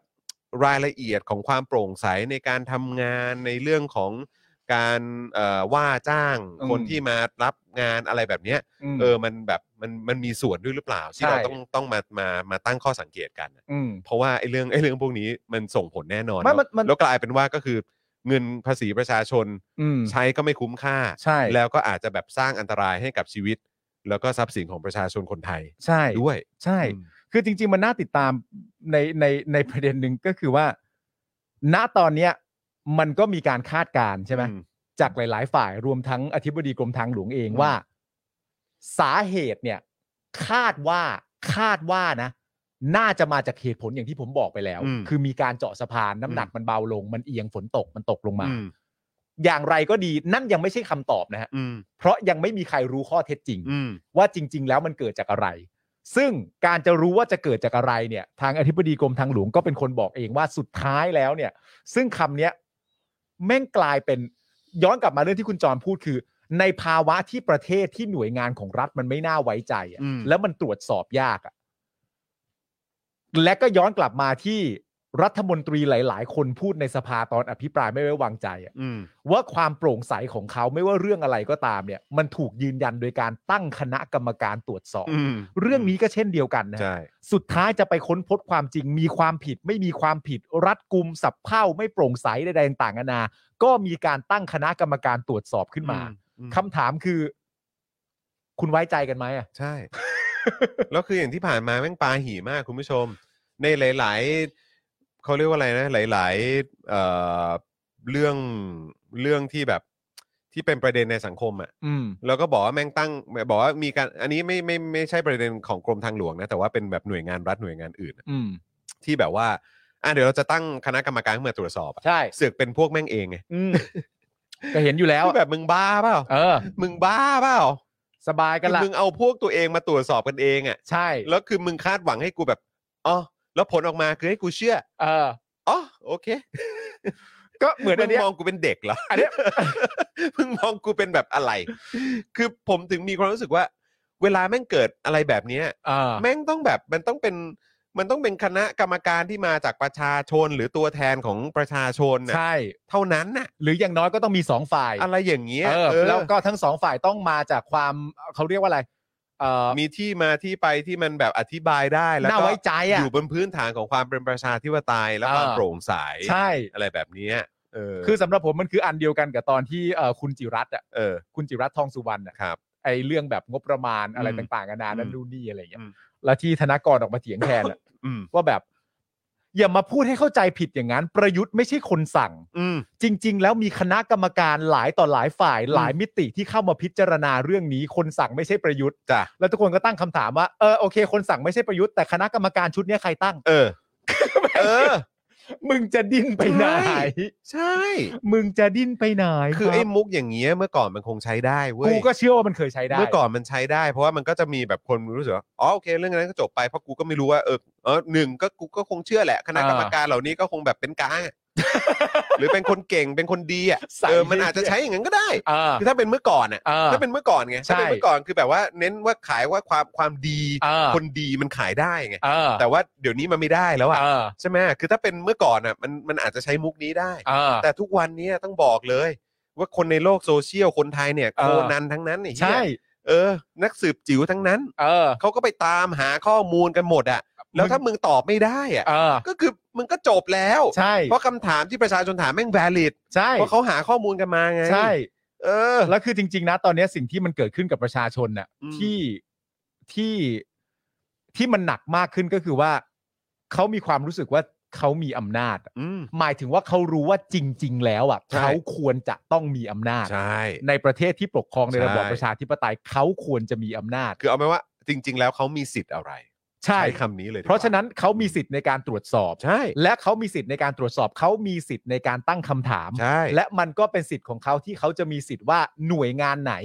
มีที่มาอย่างไรสำหรับเขาจึงทำให้มันรู้สึกไม่น่าเชื่อถืออ อืม ก็สิทธิ์ของเขาอีก อืม เพราะฉะนั้น คือรูปแบบในการดิ้นมึงดิ้นยากอะ ดิ้นยากครับ ผ ดิ้ ม นยากฮะ นะ แต่บางคนอาจจะบอกก็ได้นะว่าโซเชียลมันวัดไม่ได้ อืม อะไรอย่างเงี้ย คือถ้าเป็นเมื่อก่อนมึงอาจจะมีแบบมีฟลอร์ให้มึงดิ้นได้อะ ใช่ นะฮะแต่ตอนนี้มึงเริ่มชนกำแพงแล้วไง ฟอร์มมันแคบ เออ มึงชิดกำแพงแล้ว เฮ้ยผับจะ จริง ผับจะปิดแล้วพอ เอ แล้ว อ จ ไม่ ริง ไม่ไม่เต้นแล้วเพราะเปิดเพลงสุดท้ายแล้ว ๆ ใช่ครับ ไม่เต้นแล้วไม่เต้นแล้ว อืมนะครับ แต่อย่างไรก็ดีก็เอ่อขอแสดงความเสียใจกับครอบครัวผู้สูญเสีย ใช่ นะครับ ครับผม กับเหตุการณ์นี้ก็ แล้วก็ต้องติดตามกันต่อไปนะครับ อืม นะว่า คือมีคำอธิบายกับเรื่องนี้อย่างไรบ้างครั ใช่ จริง ๆ เพราะเรื่อง อืม คือมันหนักเท่าไหร่นะห้าตันใช่ไหม เออ ห้าตัน ห้าตัน แล้วไอ้ช็อตที่แม่งล่วงลงมานี่คือแบบเห็นแล้วแบบสยองมากจริงๆ ความยาวเท่าไหร่นะสิบเมตรร้อย ความยาว อ่ะสิบเมตร สิบเมตรครับ น้ำหนักราวห้าตันครับ เออ อืม อ่าเนี่ยครับ คุณผู้ชมฮะ คุณสราวุธทรงศิวิไลนะครับ อธิบดีกรมทางหลวงระบุว่าณตอนนี้อย่างที่ผมบอกไปก็คือยังไม่ทราบสาเหตุที่แน่ชัด อืม จากการตรวจสอบสาเหตุเบื้องต้นคือนะฮะนี่สาเหตุเบื้องต้นนะครับ มีการสกัดพื้นที่เสียหายออก เพื่อที่จะเทปูนซ่อมบำรุง คาดว่าคานตัวริมที่รองรับน้ำหนักสะพาน อาจจะทำให้มีผลต่อโครงสร้างแผ่นปูน ขอบสะพานร่วงหล่นลงมา อืม ถือว่าเป็นความเสียหายระหว่างซ่อมใช่ มันเกิดขึ้นระหว่างซ่อม อืม เอ่อจากนี้ก็จะตรวจทั้งตัวสะพานว่ายังแข็งแรงหรือไม่เนี่ย นั่นแหละครับเขาบอกว่าสะพานกลับรถจุดเกิดเหตุเนี่ย ปิดซ่อมบำรุงมาตั้งแต่ 23 มิยอ ถูกต้อง ปีนี้แหละ อืม นะเพราะว่าใช้งานมานานอย่าง ครับ ที่เขาบอกแล้วก็อย่างที่คุณผู้ชมหลายท่านก็ส่งมาบอกนะครับว่าเกิดไฟไหม้ อืม บนสะพาน เพราะว่ามีรถบรรทุกน้ำมันระเบิด ใช่ครับ ตอนนู้นนะเนาะ อืม เออนะครับ แล้วก็มีปริมาณรถบรรทุกขนาดใหญ่ใช้สะพานกลับรถนี้เป็นจำนวนมาก ก็เลยทำให้พื้นสะพานเนี่ยชำรุดเสียหายจนเหล็กเส้นเนี่ยโผล่ออกมาด้วย ครับผม นะครับ ซึ่งเห็นที่บอกว่าตามที่คาดการไว้เนี่ยในความเป็นจริงก็คือเริ่มต้นซ่อมแซมในจุดที่ว่าเนี่ย23 มิถุนายนแล้วก็หวังว่าจะแล้วเสร็จในปลายสิงหาก็คือปลายเดือนเนี้ย อืมก็คือแปลว่าระหว่างนี้มันก็ยังไม่เสร็จนะ ไม่เสร็จสิครับ ยังไม่เสร็จ ไม่เสร็จ ครับ นะฮะ ใช่ครับนะฮะแล้วก็วันนี้เนี่ยจริง ๆ ก็มีอีกเหตุการณ์หนึ่งที่เกิดขึ้นนะครับ อ่ะ ก็คือ ใช่ หลังคาด่านเก็บเงินมอเตอร์เวย์บริเวณด่านเก็บค่าผ่านทางบางปะกง2เนี่ยถล่มลงเอ่อถล่มลงมา คบ เพราะฝนตกหนัก ล่าสุดยังไม่มีรายงานผู้ได้รับบาดเจ็บหรือว่าเสียชีวิตนะครับ ครับผม แต่ก็อันนี้ก็เป็นอีกหนึ่งตัวอย่างไง อืม อย่างที่ผมบอกพอมันพอมันมีไอ้เหตุการณ์แบบเนี้ยพายุหรือว่าอะไรทางธรรมชาติเกิดขึ้น หรือว่าสิ่งที่มันที่มันแบบไม่คาดคิดเกิดขึ้นเนี่ย อืม มันก็จะต้องย้อนกลับไปครับว่า เออมันทำไมทำไมไอ้เหตุการณ์แบบนี้มันถึงเกิดขึ้นมาได้วะ อืม เออ มันมี มัน มันเกิดขึ้นแบบ มันปลอดภัย มันโปร่งใส มันนั่นจริงหรือเปล่า มันต้องมีการขุดลงไป เอาให้เคลียร์นะครับ ใช่ อืมนะครับ กว่าจนกว่าจะแบบมีการฟันธงว่า เออ มันแบบ มันไม่ใช่ความสะเพร่า มัน มันไม่มีใครอยากให้เกิดขึ้นหรอก ก็รู้ มันไม่ มันไม่มีใครอยากให้เกิดขึ้นหรอก แต่มันเกิดขึ้นแล้วไง มันเกิดขึ้นแล้ว แล้วมัไงนฮะ เกิดขึ้นได้ยังไงไง เออ นั่นนั่นมันคือคำตอบที่ประชาชนเจ้าของเงินภาษี เขาควรจะได้รับคำตอบ ผมว่ามันคือการมันคือยิยิ่งพูดยิ่งหน้าขนน่ะ อืม มันไม่ได้เกิดจากการสะเอ่อการกระทำที่สะเพร่า อืม ทำทุกอย่างอย่างรัดกุม อืม รัดกุมเลยนะ ใช่ เวลาเราฟังอะไรบางอย่าง ที่มีความรู้สึกว่ารัดกุมเนี่ย เรามีความรู้สึกว่าเหตุเราเราจะมีความรู้สึกไปเองว่าเหตุสะเทือนขวัญมันไม่ควรจะเกิด อืม ในภาวะที่รัดกุม เพราะว่ารัดกุมคือรัดกุมว่าไม่ให้สิ่งเหล่านั้นเกิดไง อืม แต่ทีนี้มันเกิดแล้วเนี่ย อย่างน้อยๆคนก็สามารถตั้งคำถามได้ว่า แต่กูมั่นใจแล้วแหละว่าที่รัดกุมมารัดกุมไม่พอ อืม เพราะว่า ใช่ รัดกุมมันรัดกุมเพื่อไม่ให้สิ่งเหล่านั้นเกิด ใช่ เมื่อมันเกิดแสดงว่ามันต้องมีบางอย่างผิดปกติ ก็ อะ คือแปลว่ามันไม่รักกูมาแหละ ในความรู้สึกกูอะคือแม่งตอบแค่นั้นไงใน ใช่ มุมกูนะ ซึ่งกูก็รู้สึกว่าเออแบบจริง ๆ แล้วอ่ะ คือตัวอธิบดีเองอ่ะ ควรจะบอกว่า ไม่รู้จริง ๆ ไม่รู้ว่าสาเหตุเกิดขึ้น อืม คือในมุมกูนะกูว่ามันมันยังดีกว่า ถ้าจะตอบว่ายังไม่ทราบสาเหตุจริง ๆ เออ เออแล้วก็ยังยังไม่อยากให้คำตอบอะไรตอนนี้ เออ เพราะว่ามันยังไม่ชัดเจนไงเหตุการณ์มันเพิ่งเกิด มันต้อง เออ มีการแบบสอบสวนมันต้องมีการแบบ ถูก อะไรแบบเนี้ยคือในความรู้สึกกูอะ อืม ถ้าเกิดว่าตอบแบบประมาณเนี้ย อืม อาจจะแบบได้รับแรงเสียดทานอะ เออ น้อยกว่านี้ก็ได้ แต่ ใช่ พอบอกปุ๊บว่าไม่ใช่ไม่ใช่ความสับเพร่าแน่นอนเราทำอย่างรัดกุมอะก็ทุกคนก็เห็นแล้วไงถ้ารัดกุมแล้วมันจะเกิดขึ้นได้ไงล่ะ อันเนี้ยคืออาจจะต้องมีข้อมูลเพิ่มเติม หรือว่า จก หรือว่าหรือว่าจริง ๆ แล้วคือพูดเพื่อเพื่อเซฟลูกน้องตัวเอง คือหมายความว่าก็ใจด้วย อืม ในฐานะเป็นแบบหัวหน้าด้วยหรือเปล่า กูก็ เออ ไม่รู้ แต่ใน เออ ในความรู้สึกกูกูรู้สึกว่าก็ไม่ก็ก็ไม่น่าไม่น่าตอบอย่างนั้นว่ะ ใช่ เออ เพราะประเด็นอันเนี้ยผมไม่รู้สึกว่าผมผมไม่รู้ว่าคุณรู้สึกเหมือนผมหรือเปล่า อันนี้อาจจะต้องหาข้อมูลเพิ่มเติมในแง่ของความเชี่ยวชาญอะไรต่างๆนานาเนี่ย แต่สมมุติว่าหลังจากการตรวจสอบแล้วเนี่ย อืม มันบังเอิญตรวจสอบมาได้เหตุผลที่ตรงเป๊ะเลย อืม กับอธิบดีกรมทางหลวงที่คาดการณ์ว่าสาเหตุเบื้องต้นน่าจะเป็นอย่างนี้ อืม แล้วถ้าเราย้อนกลับไปว่าถ้าสาเหตุเบื้องต้นมันมีการสกัดพื้นที่เสียหาย เทปูน คานตัวริมรองรับน้ำหนักสะพานไม่ได้ ส่งผลต่อโครงสร้าง ฝนตกจึงตกลงมา อืม สมมติว่าเป็นอย่างเงี้ยสำหรับมึงมันจะเข้าข่ายไหมว่า โอ้ถ้าเป็นอย่างนี้จริง ๆ ต่อให้รัฐกุมก็ช่วยไม่ได้หรอกครับ อืม มันมันอาจจะไม่รู้ดิ อืม คือถ้ารัดกุมก็คงต้องรัดกุมอ่ะ ใช่ แล้วถ้ารัดกุมแล้วออกเหตุผลนี้ แล้วทุกคนก็แบบว่า อ๋อสรุปว่าถ้าเป็นเหตุผลนี้พยายามทำให้กูเข้าใจว่า เออ ต่อให้รัดกุมถ้าเป็นเหตุผลนี้ก็ช่วยไม่ได้จริง ๆ ว่ะ เหตุผลที่ว่านั้นคืออะไรอะ แล้วคือท้ายสุดก็คือจะตอบว่าเป็นแบบ เขาเรียกอะไรแบบเหนือความคาดหมายอะไรอย่างเงี้ยเหรอ แล้วรัดกุมเพื่ออะไรอ่ะ ก็นั่นน่ะสิ ก็ถึงบอกไงว่าเออแบบก็ไม่ไม่น่าตอบคำนี้ออกมาเลย อืม เออจริง ๆ คุณผู้ชมนะครับ อ่ะโอเคนะครับ ก็อย่างที่บอกไปนะครับว่าต้องติดตามกันนะครับว่าคำตอบที่หลังจากมีการ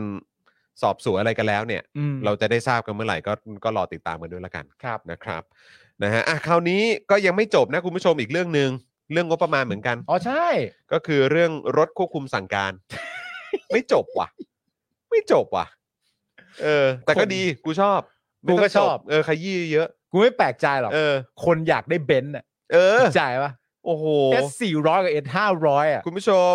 S 4 0 0กับ S 5 0 0 Mercedes Benz เนี่ยนะครับ รถหรูราคาแพงคันละ 7-8 ล้านบาท เออ นะครับ ที่มีการทำเอ่อของงบใช่ไหม ใช่ กว่า 30 คันเนี่ยนะครับ ใช่ นะเขาบอกว่าอย่าเรียกว่ารถเหล่านี้เป็นรถประจำตำแหน่ง ใช่ เพราะมันคือรถควบคุมสั่งการ ใช่ครับ เออซึ่งล่าสุดนี่สตงก็ไป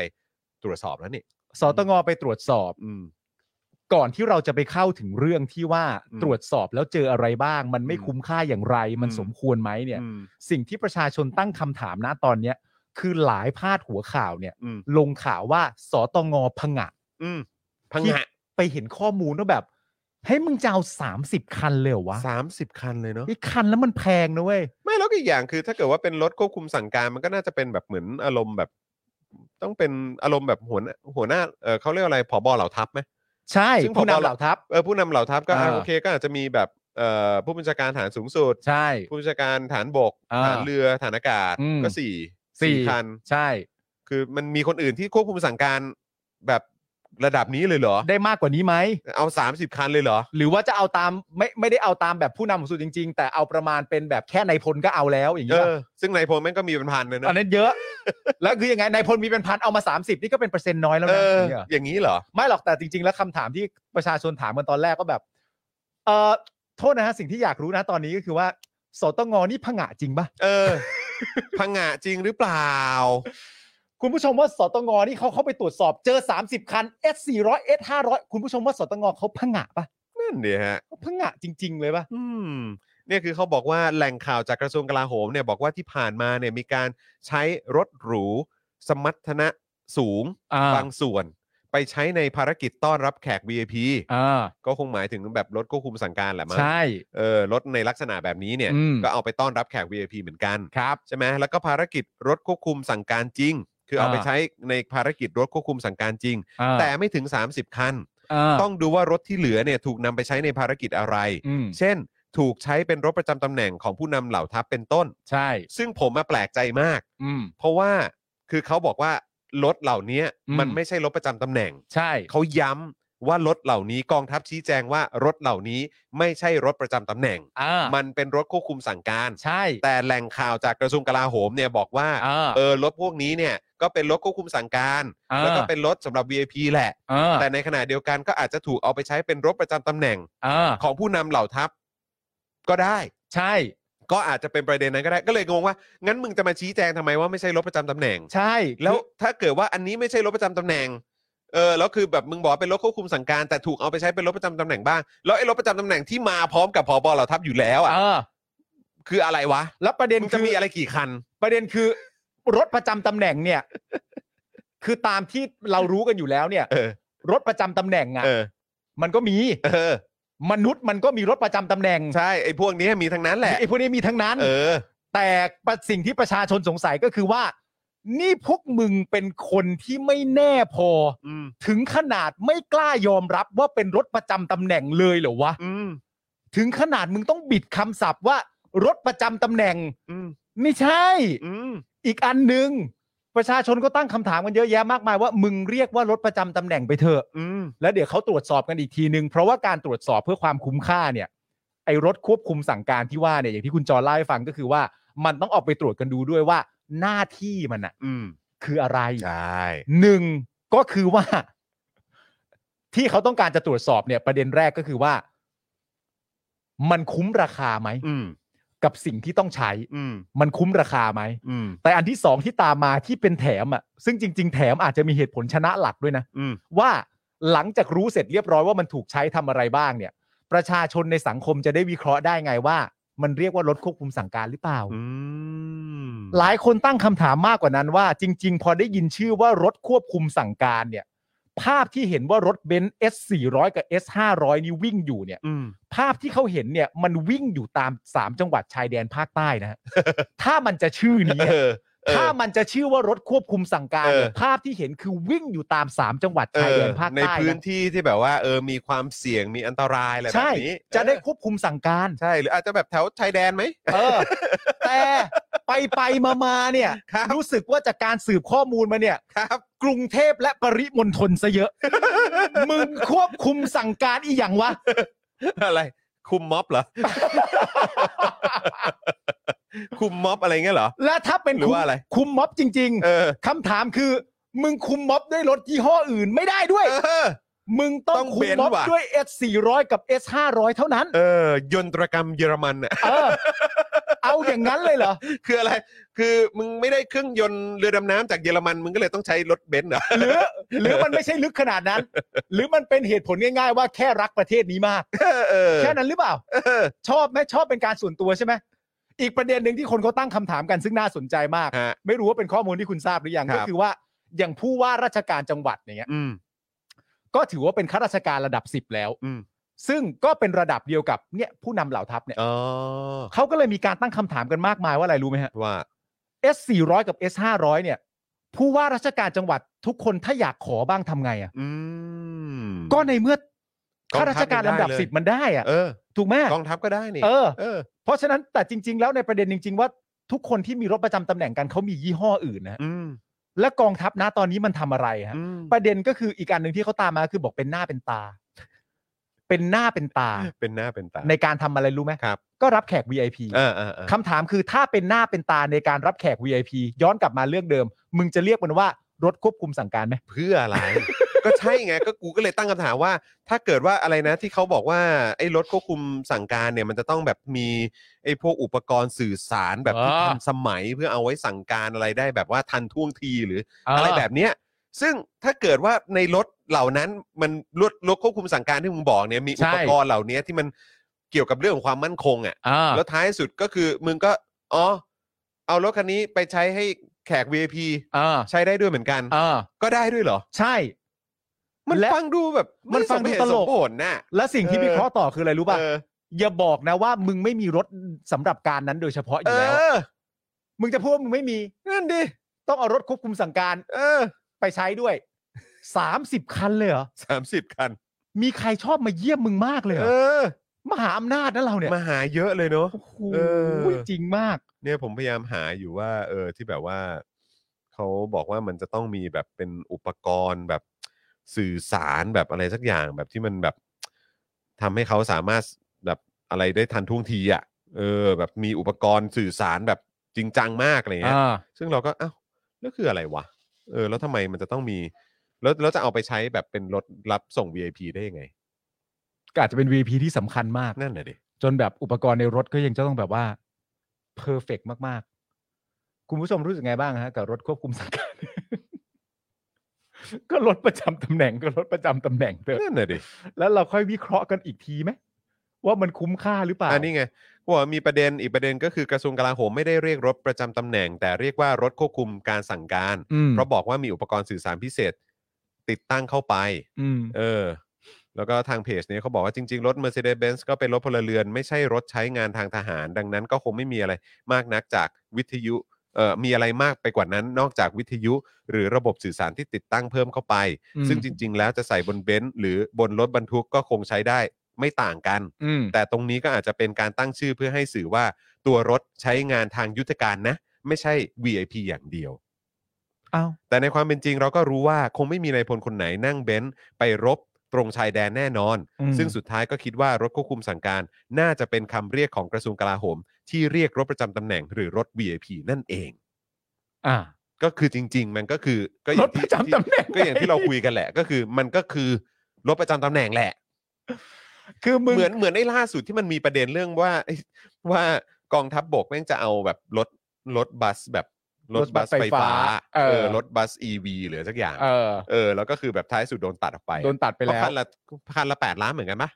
อ่า ถ้จำไม่ อ่าใช่ ผิดมั้งเออ เออ ใช่ไหมซึ่งก็แบบอะไรอ่ะ แล้ว คือ แล้ว มึงจะเอาไปทำไม และอันนั้นน่ะคือสลับกันด้วยนะ เออ พอเราได้ยินแบบควบคุมสั่งการเนี่ย อืม เราเห็นว่าวิ่งต่างจังหวัด อืม ตรงที่อาจจะมีเหตุการณ์ฉุกเฉินได้จริง อืม ๆ แต่ไม่ อืม โดยปกติแล้วเนี่ยวิ่งกรุงเทพและปริมณฑล ครับผม ข้อมูลต่อมา อืม รถบัสที่ว่า อืม ที่ต้องการเอามาใช้ อืม แต่ตัวบัสที่ว่าเนี่ยมีหน้าที่เดินทางไปยังต่างจังหวัด ครับ แต่มึงเอารถบัสไฟฟ้า ครับผม มึงเป็นอะไรเนี่ย โอ้มีแท่นแบบว่าซูเปอร์ชาร์จอยู่แบบว่า มึง ราย แบบว่าตลอดทางเลยครับ มึงชาร์จจากอะไรอ่ะ มึง หรือว่าหรือว่ามีแท่นชาร์จของกองทัพ แบบว่า อยู่ตามแบบว่า เส้นทางด้วยหรือเปล่า คำถามถ้ามีกันจริงๆกูถามคำถามเลย เออ มึงก็ต้องเปิดงบ เออ เพราะ น้ำ กูขอดูหน่อย กูว่ามึงน้ำมันไหมเอา เออ น้ำมันก็ได้มั้ง เอาน้ำมันดีกว่า เป็นอะไรอยากได้โรงเงียบๆอะไร เออ ทหารจะได้พักผ่อนเต็มที่เว แห ลาม นั่ง พ ไป อ ปฏิบัติภารกิจอะไรอย่างเงี้ยแหละฮะ พอน้ำมัน เออ แพงขึ้นมามึงเอาสบาย เอ นะ อเอาใหญ่เลยโอ้โหคันละแปดล้าน โอ้โหหรือมันคือ ใช่ไหม โซ มันแปดล้านป่ะ ใช่ เออผม ถ้าจำไม่เข้าใจว่า ผิด แปดล้านนะเห รือมันคือโซลาร์เซลล์ปะ โซลาร์เซลล์ด้วย ข้างบนอะ ไอ้เหี้ย รับแสงอาทิตย์ ไม่จริงเหรอวะ เออ แล้วแม่งเท่มากเลยนะ เออ ถ้ารถบัสไฟฟ้าแต่แบบไม่ใช่ไฟฟ้าจริงเป็นโซลาร์เซลล์อ่ะ ออกมาเลย 8 ล้านปั๊บวิ่งทันทีปุ๊บไอ้เฮียหน้าฝ น โอ้โห นิ่งเลย โอ้โห โอ้โห นิ่งเลย นิ่งจริงนิ่งจง เรือไหมเรือไหม เรือไหม เรือไหม เรือดีกว่า แต่ไอตัวไอรถอะไรต่างๆนานาเนี่ยนะครับคุณผู้ชมฮะมันก็ไม่ใช่อย่างเดียวนะครับ ที่เอ่อทางการพิจารณาเนี่ยมีความรู้สึกว่ามันเขาเรียกว่าอะไรมันฟุ่มเฟือย มันฟุ่มเฟือยสิ้นเปลืองอะเนาะ นะฮะคุณ ใน จิรัตน์ ในช่วงเวลาที่ประเทศชาตินี่ เป็นอย่างเงี้ยฮะ เจอแบบเศรษฐกิจเอ่อปัญหาทางเศรษฐกิจประชาชนเนี่ยโอ้โหเขาเรียกว่าอยู่ในยุคแรนแค้นน่ะ ใช่ เออนะ นะ ค ค รั รับ บ คุณจิรัตน์นะฮะยังบอกว่ายังมีการเออของงบที่ตัวคุณจิรัตน์เองเนี่ยมองว่าฟุ่มเฟือยนะครับ แล้ว ส ก็ องสองหน่วยงานด้วยกัน สองหน่วยงานด้วยกัน สองสองพาร์ทด้วยกัน อ่า เข้าใจว่ามีพาร์ทของฝั่งเอ่อฝั่งพระ ฝั่ง ฝั่งพระ สำนักพุทธ เออก็ฝั่งพระ แหละเออกับฝั่งศาล อ่า ใช้ ใช่ คำนี้ดีกว่า อ่า เออใช่ไหมมีพระกับศาล ภาคสาร ทหารไปแล้ว ใช่ ไหนไหนพระพระนี่มีอะไรบ้าง คือเอ่อพระนี่นี่มันเป็นงบ อะไรฮะ พระนี่เป็นงบของการขอซื้อพัดยศนะครับ พัดยศเนี่ยฮะ ครับ ผม พัดยศเนี่ย พัดยศ คุณจอห์นเซอร์ดิพัดยศนี่คืออะไรวะ พัดยศ ไอ้ที่เอาวางตอนเทศอ่ะ อ๋อ มันไม่เรียกว่าตาลปัดเหรอ ใช่ใช่ใช่อันนั้นแหละครับ พัดยศกับตาลปัดคืออันเดียวกันเหรอ มันแล้วมันแต่มันจะ พัดยศคือพัด มันจะ เกียรติยศ รู้ว่า อันเป็นเครื่องราชสักการะอย่างหนึ่ง ที่พระมหากษัตริย์โปรดเกล้าให้สร้างขึ้นเพื่อพระราชทานแก่พระพิสุอืม อ๋อ เพราะฉะนั้นก็คือเหมือนอันนี้เป็นแบบเป็นแบบเอ้ยก็เรียกว่าเหมือนเป็นแบบอีกขั้นหนึ่งไหม เนี่ย อีกเวลหนึ่ง เอ เหรอ ออีกอีกขั้นหนึ่ง อ๋อ อะเอออีกขั้นหนึ่ง คือรู กขั้นหนึ่ง เอ่อรูปร่างลักษณะด้วยที่ ครับ มา ผม ด้วย ครับผม แต่ว่าพัดยศที่ว่าเนี่ยนะครับ มีการขอกันในงบประมาณ 16 ล้านบาทเนี่ยสิครับ 16 ล้านบาท ใช่ครับ ครับผม 16 ล้านบาทเพื่อให้เอ่อพระสงฆ์ทั่วประเทศเนี่ย ได้ใช้นะครับ ตามลำดับชั้นพัดยศ 50 ชนชั้นเลยคุณจร โอ้โห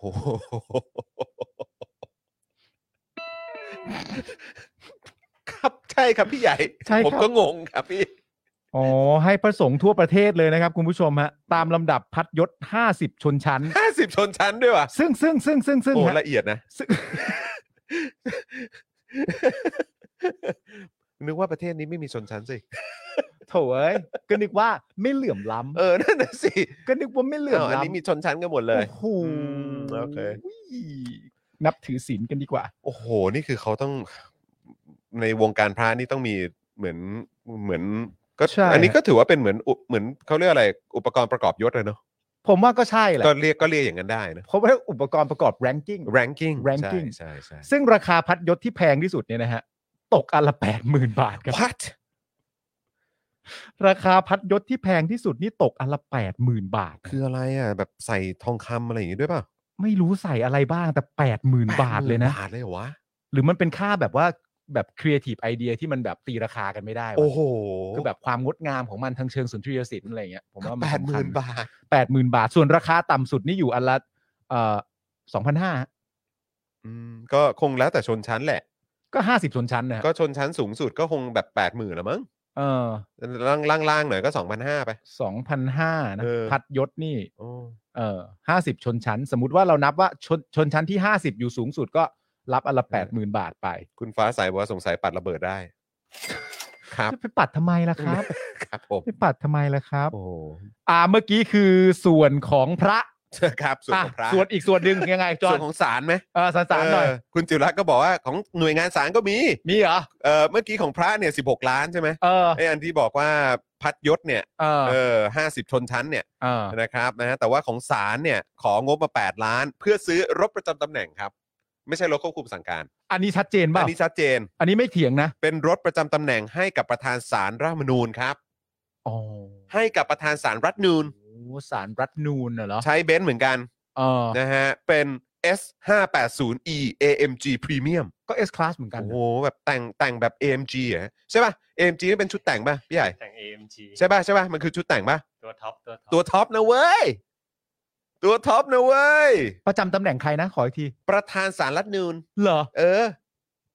prestige prestige ครับผม องค์กรอิสระ S 5 8 0 E A M G Premium เออ พี่ใหญ่ฮะ ขอขอส่องหน่อยได้ไหมฮะว่ามันมันคือตัวไหนฮะ เออ มึงจะดูอะไรรถหรือพัดยศ ลดลดก่อนลดลดลด อ่ะ ลด ดูรถดูรถ S 5 8 0 E AMG Premium โอ้โห ไหนมันเป็นยังไงดูสิ AMG ด้วยไหมเออ ขอขอ AMG ด้วยไหมพี่ เนี่ยตัวนี้ อันนี้ใช่ไหม เป็น ไหนไหนดูเลยดูเลยดูเลย ไฮบริด ปลั๊กอินไฮบริดด้วย ดูเลยดูเลยดูเลยดูเลย โอ้ โอ้โหประจำตำแหน่ง โอ้โหแม่คันนี้นี่เองนะ โอ้โห ดู คันนี้ อินเดีย โอ้โห ดูฮะ ดูฮะ แต่ว่า เท่จริงๆนะมั มั่ น นใจ เหมาะกับตำแหน่งหูยข้างในอินที ถ้า เรีย นั่งถ้านั่งคันนี้นะมึง ยุติธรรม ไม่ใช่ ไม่เกี่ยว ไม่เกี่ยว นี่มัน โอ้โห ยานพาหนะ ไอ้เหี้ยอันนั้นมันโรงหนังเมื่อไหร่ยไอ้เหี้ยจอโคตรใหญ่ อะไรวะเนี่ ว่าจ ย อใหญ่กว่าเทสลาอีกไม่ได้กูว่า นี่ โอ้ ย ยถ้านั่งข้างหลังก็จะประมาณนี้เหรอ คือท่านต้องมีแบบวิดีโอคอลหรือเปล่า เออแบบคอนเฟรน คุ ซ์ ย แบบตัด คุยกั สิ บ นนะ เสมียนสาร เออ ไม่แล้วมันมีแบบตัดสินด้วยไง เพราะบางทีแบบ นึกออกป่ะแบบ วิดีโอคอน ใช่ เออวิดีโอคอน โอ้ย โอ้โห ผู้ชมไม่ธรรมดานะ โอ้โหสุดยอดครับ 8 ล้านครับ ของงบมา 8 ล้าน โอ้โห นะฮะ b e n z S 580 E AMG Premium โอ้โห นะฮะเป็นรถประจำตำแหน่งให้กับประธานสารรัฐธรรมนูน แบรดนูน นะฮะซึ่งทางกมทงบประมาณชุดใหญ่ก็ตั้งมาตรฐานว่า เฮ้ย จะเปลี่ยนรถคันใหม่ได้เนี่ย ต้องใช้ให้ครบ 7 ปีก่อน เออ นะเออดูเรื่องการคุ้มค่า เออ เออ นะครับ แต่การขอครั้งนี้กลับจัดเต็มให้กับสารรัฐธรรมนูนครับ โอ้โห สุดยอด ซึ่งมันเหมาะสมหรือไม่กับเศรษฐกิจตอนนี้ ครับ ถ้าคันเดิมเนี่ยมันยังไม่พังเลยเนี่ย ก็ใช้คันเดิมไปก่อนสิโว้ย คืออะไร เอาอะไรนักหนา มึงอะไร มึงจะเปลี่ยนคันใหม่แล้วเหรอ เอาอะไรนักหนา รถกูนี่ เก่าอะไรเฮีย กูเข้าใจ แล้วกูไม่ได้มาตรฐานเยอรมันด้วย ยานยนต์เยอรมันด้วยเอ เอ อ อ กูมาตรฐานรถญี่ปุ่นเนี่ยแหละ กู ไอ้มายเหี้ตรฐานญี่ปุ่นมาเลย เออกูเอเชียเนี่ยแหละเออ โอ้โหย ไม่มาหามิตรมึงไม่ถอยแบบรถยี่ห้อจีนให้วะ เสียดายกูแม่งเป็นคนธรรมดา เออ ถ้าไม่งั้นกูได้เปลี่ยนทุก 7 ปีไปแล้ว เออ โถเอ้ย สบายมาก โอ้ เพราะกูทำหน้าที่ ครับ สำคัญมาก ครับผม ใช่ อืมครับ ดีจังเลยว่ะ ครับผม ครับ นะฮะอ่ะแล้วก็อีกเรื่องหนึ่งเนี่ยที่มากับประเด็นเรื่องของงบด้วย อ่า นะครับ ก็คือทางกองทัพเนี่ยก็รู้สึกแบบไม่สบายใจ อ่า ที่แบบเรื่องของเอกสารการแบบของงบอะไรต่างๆของกองทัพเนี่ยมันมี อ่า การแบบเอาไปเผยแพร่ในสื่ออะไรพวกนี้ด้วย ใช่ รู้ไหมว่ามันเป็นแบบความลับนะ อ่า เออถ้าเกิดว่ามีอะไรเผยแพร่อะไรออกไปเนี่ยมันอาจจะไปกระทบกับความมั่นคง หรือความปลอดภัยของเจ้าหน้าที่รัฐก็ได้ ใช่ ซึ่ง อืปมระเด็นเนี้ยมันมีประเด็นที่น่าสนใจอยู่ประมาสองสามประเด็นหนึ่งเลยที่สำคัญ อืม มาก ๆ ก็คือว่า ถ้าเราได้อ่านเต็ม ๆ เนี่ย ครับ มันจะมีคำพูดของโคศกชื่อคุณอะไรวะ พันเอกหญิง สิริจันทร์งาทอง อ่า ครับผม คนนี้แหละ ครับ แล้วเขาพูดออกมาเนี่ย มันเหมือนประมาณว่า อารมณ์แบบถึงเวลาชี้แจงอะ อืม ถึงเวลาที่กองทัพก็ชี้ต้องชี้แจงอะ อืม ดูสิแบบแบบคนที่มาชี้แจงคือดูตำแหน่งเลยนะ ครับ ที่แบบมาชี้แจงแบบ แต่ละคนแบบก็คือไม่ได้ไม่ได้ส่งใครมา แต่ เออ เอาตำแหน่งที่แบบว่า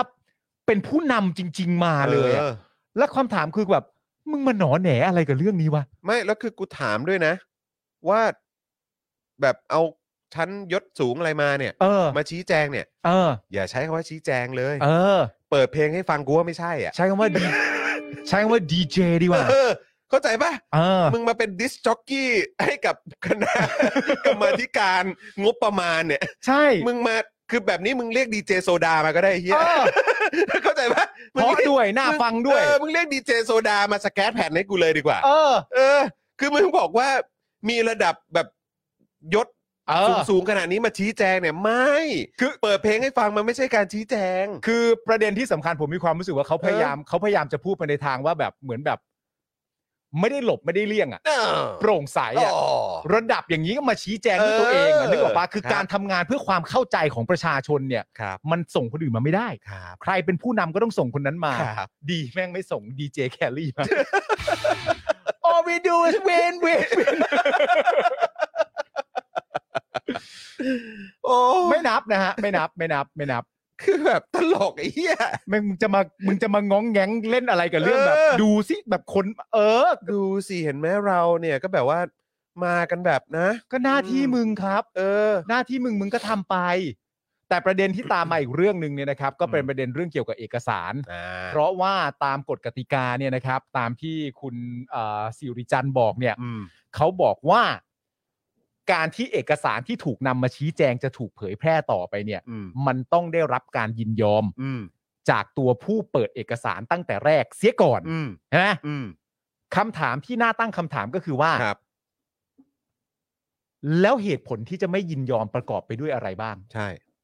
เอกสารเหล่านั้นน่ะ อืม เหตุผลที่จะไม่ไม่ไม่ยินยอมเนี่ย มันประกอบไปด้วยอะไรบ้าง อืม เพราะฉะนั้นพอตั้งคำถามแบบนี้เสร็จเรียบร้อยเนี่ยมันก็ย้อนกลับเข้าประเด็นของความมั่นคงของชาติ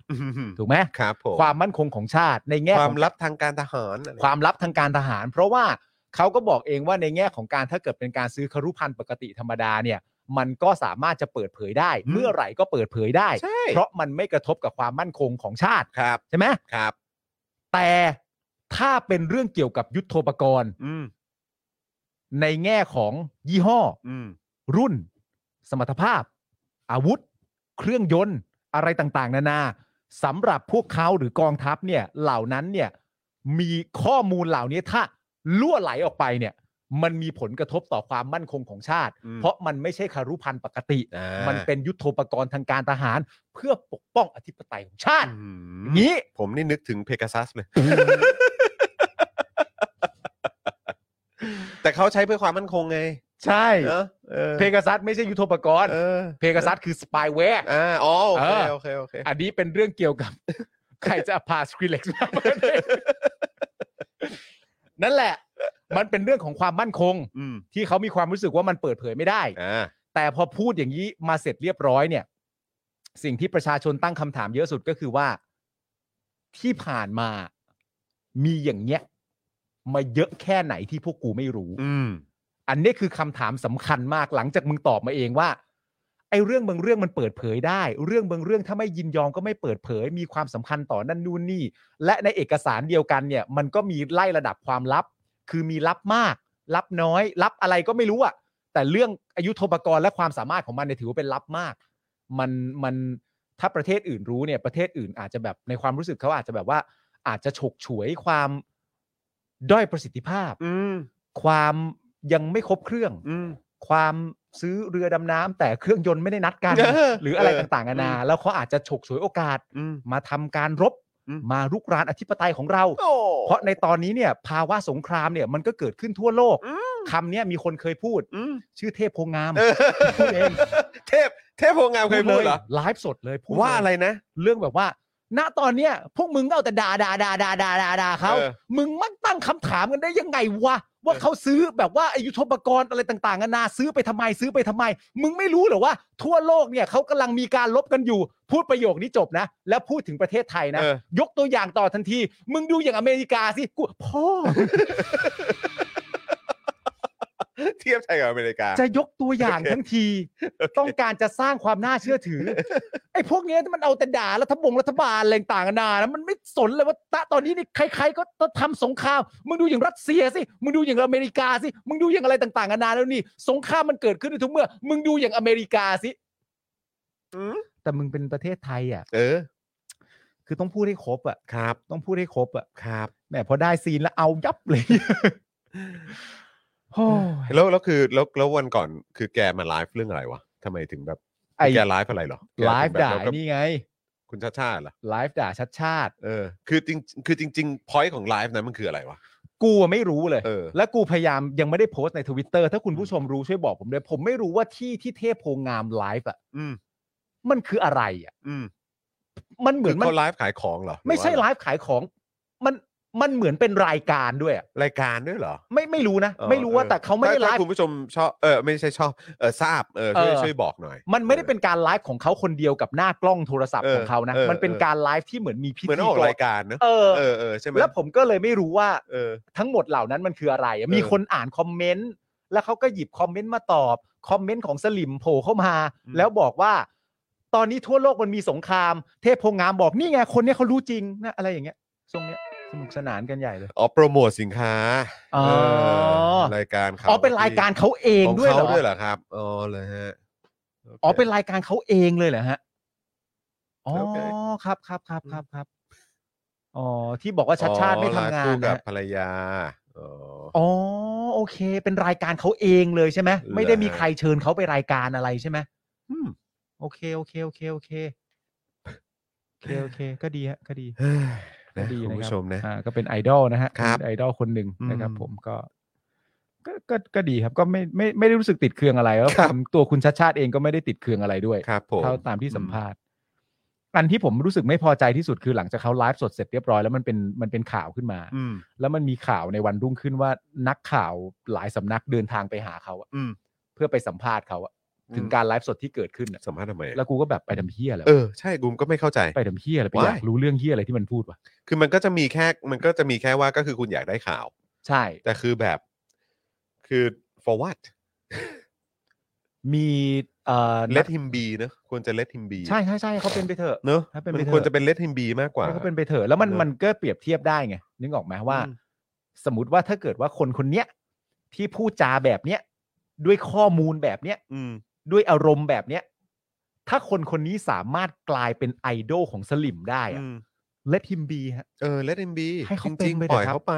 ปล่อยเขาไป เออ มีปัญหาอะไรอยู่แล้วครับ มันยังมีอะไรอีกเยอะที่แบบ ที่คุณไปตามจิกได้อะ ใช่ โดยเฉพาะเรื่องการคอร์รัปชันงบประมาณเผด็จการ คนที่ไม่ได้รับสิทธิ์เออรับสิทธิ์ในการประกันตัว ถ้าคุณขยี้ออกมาเนี่ย ยังไงมันก็เป็นข่าวดังครับ ครับ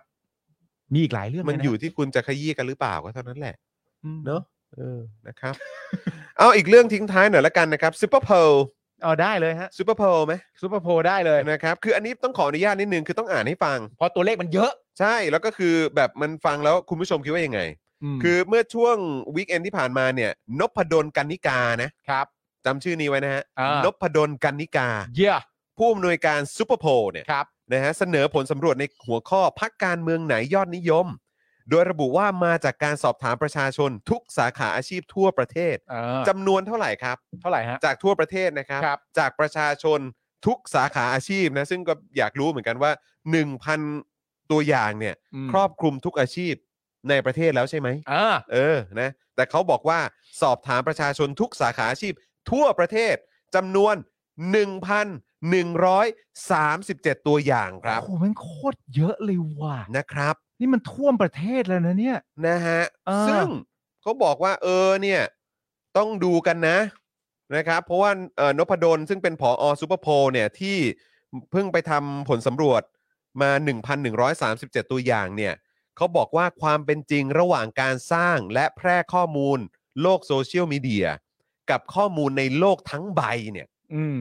เขาบอกว่าการสร้างและแพร่ข้อมูลในโลกโซเชียลมีเดียกับข้อมูลในโลกทั้งใบ ช่างแตกต่างกันราวฟ้ากับเหว เออ เพราะในโลกโซเชียลที่มีการปั่นยอดปั่นกระแสทำให้เห็นว่ารัฐบาลแย่ นายกแย่ รัฐมนตรีแย่ ผู้ปกครองและผู้มีอำนาจแย่ และกระทบไปยังเสาหลักของชาติโดยรวม แต่เมื่อนำความจริงจากข้อมูลของโลกทั้งใบในประเทศไทยมาพิจารณา เนี่ ซึ่ ย งซึ่งผมเข้าใจว่าคือ 1,137 ตัวอย่างของเขาเนี่ย ใช่ นะฮะ ซึ่งอันนี้อันเดี๋ยวก่อนอันนี้ที่ผมติดมากเลย อะไรคือคำว่าโลกทั้งใบในประเทศไทยวะ นั่นน่ะดิ แปลว่าอะไรวะโลกทั้งใบในประเทศไท ต ย ลกเนอะ นี่มึกนี่มันคือศัพท์อะไรวะเนี่ย เขาบอกว่า 1,137 ตัวอย่างเนี่ย ผมตามตามการอ่านบทสัมภาษณ์นี้เนี่ยนะ เออ ผมเข้าใจว่า 1,137 ตัวอย่างเนี่ย คือความเป็นจริงจากข้อมูลของโลกทั้งใบในประเทศไทยหรือเปล่า ที่เขาหมายถึง ไม่ก็ใช่ไง ใช่ไหม กูกูเข้าใจถูกใช่ไหม มึงเข้าใจถูก เออ แต่กูไม่เข้าใจคำว่าโลกทั้งใบในประเทศไทย กูก็ไม่เข้าใจเหมือนกัน โลกก็โลกประเทศก็ เออ ประเทศ โลกทั้งใบในประเทศไทยคืออะไร เนี่ยเราบอกว่านักวิชาการกลุ่มหนึ่งเนี่ยนำข้อมูลจากโลกโซเชียลมาเผยแพร่ ว่าประชาชนไม่ไว้วางใจรัฐบาล และก็นายกแล้วก็รัฐมนตรี 97%อันเนี้ยมันปั่นยอดได้จริง ด้วยเทคโนโลยีโซเชียลมีเดียจากคนคนเดียว ซึ่งซูเปอร์โพลเนี่ยไปค้นพบ อ๋อไปค้นพบ เออ มาด้วยโอ๊ตเก่งครั และถ้าคนไทยเนี่ยเป็นจริงตามข้อมูลของนักวิชาการกลุ่มนี้เนี่ย ประชาชนคงพากันลงถนนขับไล่รัฐบาลไปนานแล้ว ก็ลงไปแล้วไงครับ นั่นน่ะสินพดล นพดลเป็นอะไรหรือเปล่าอะ นพดลน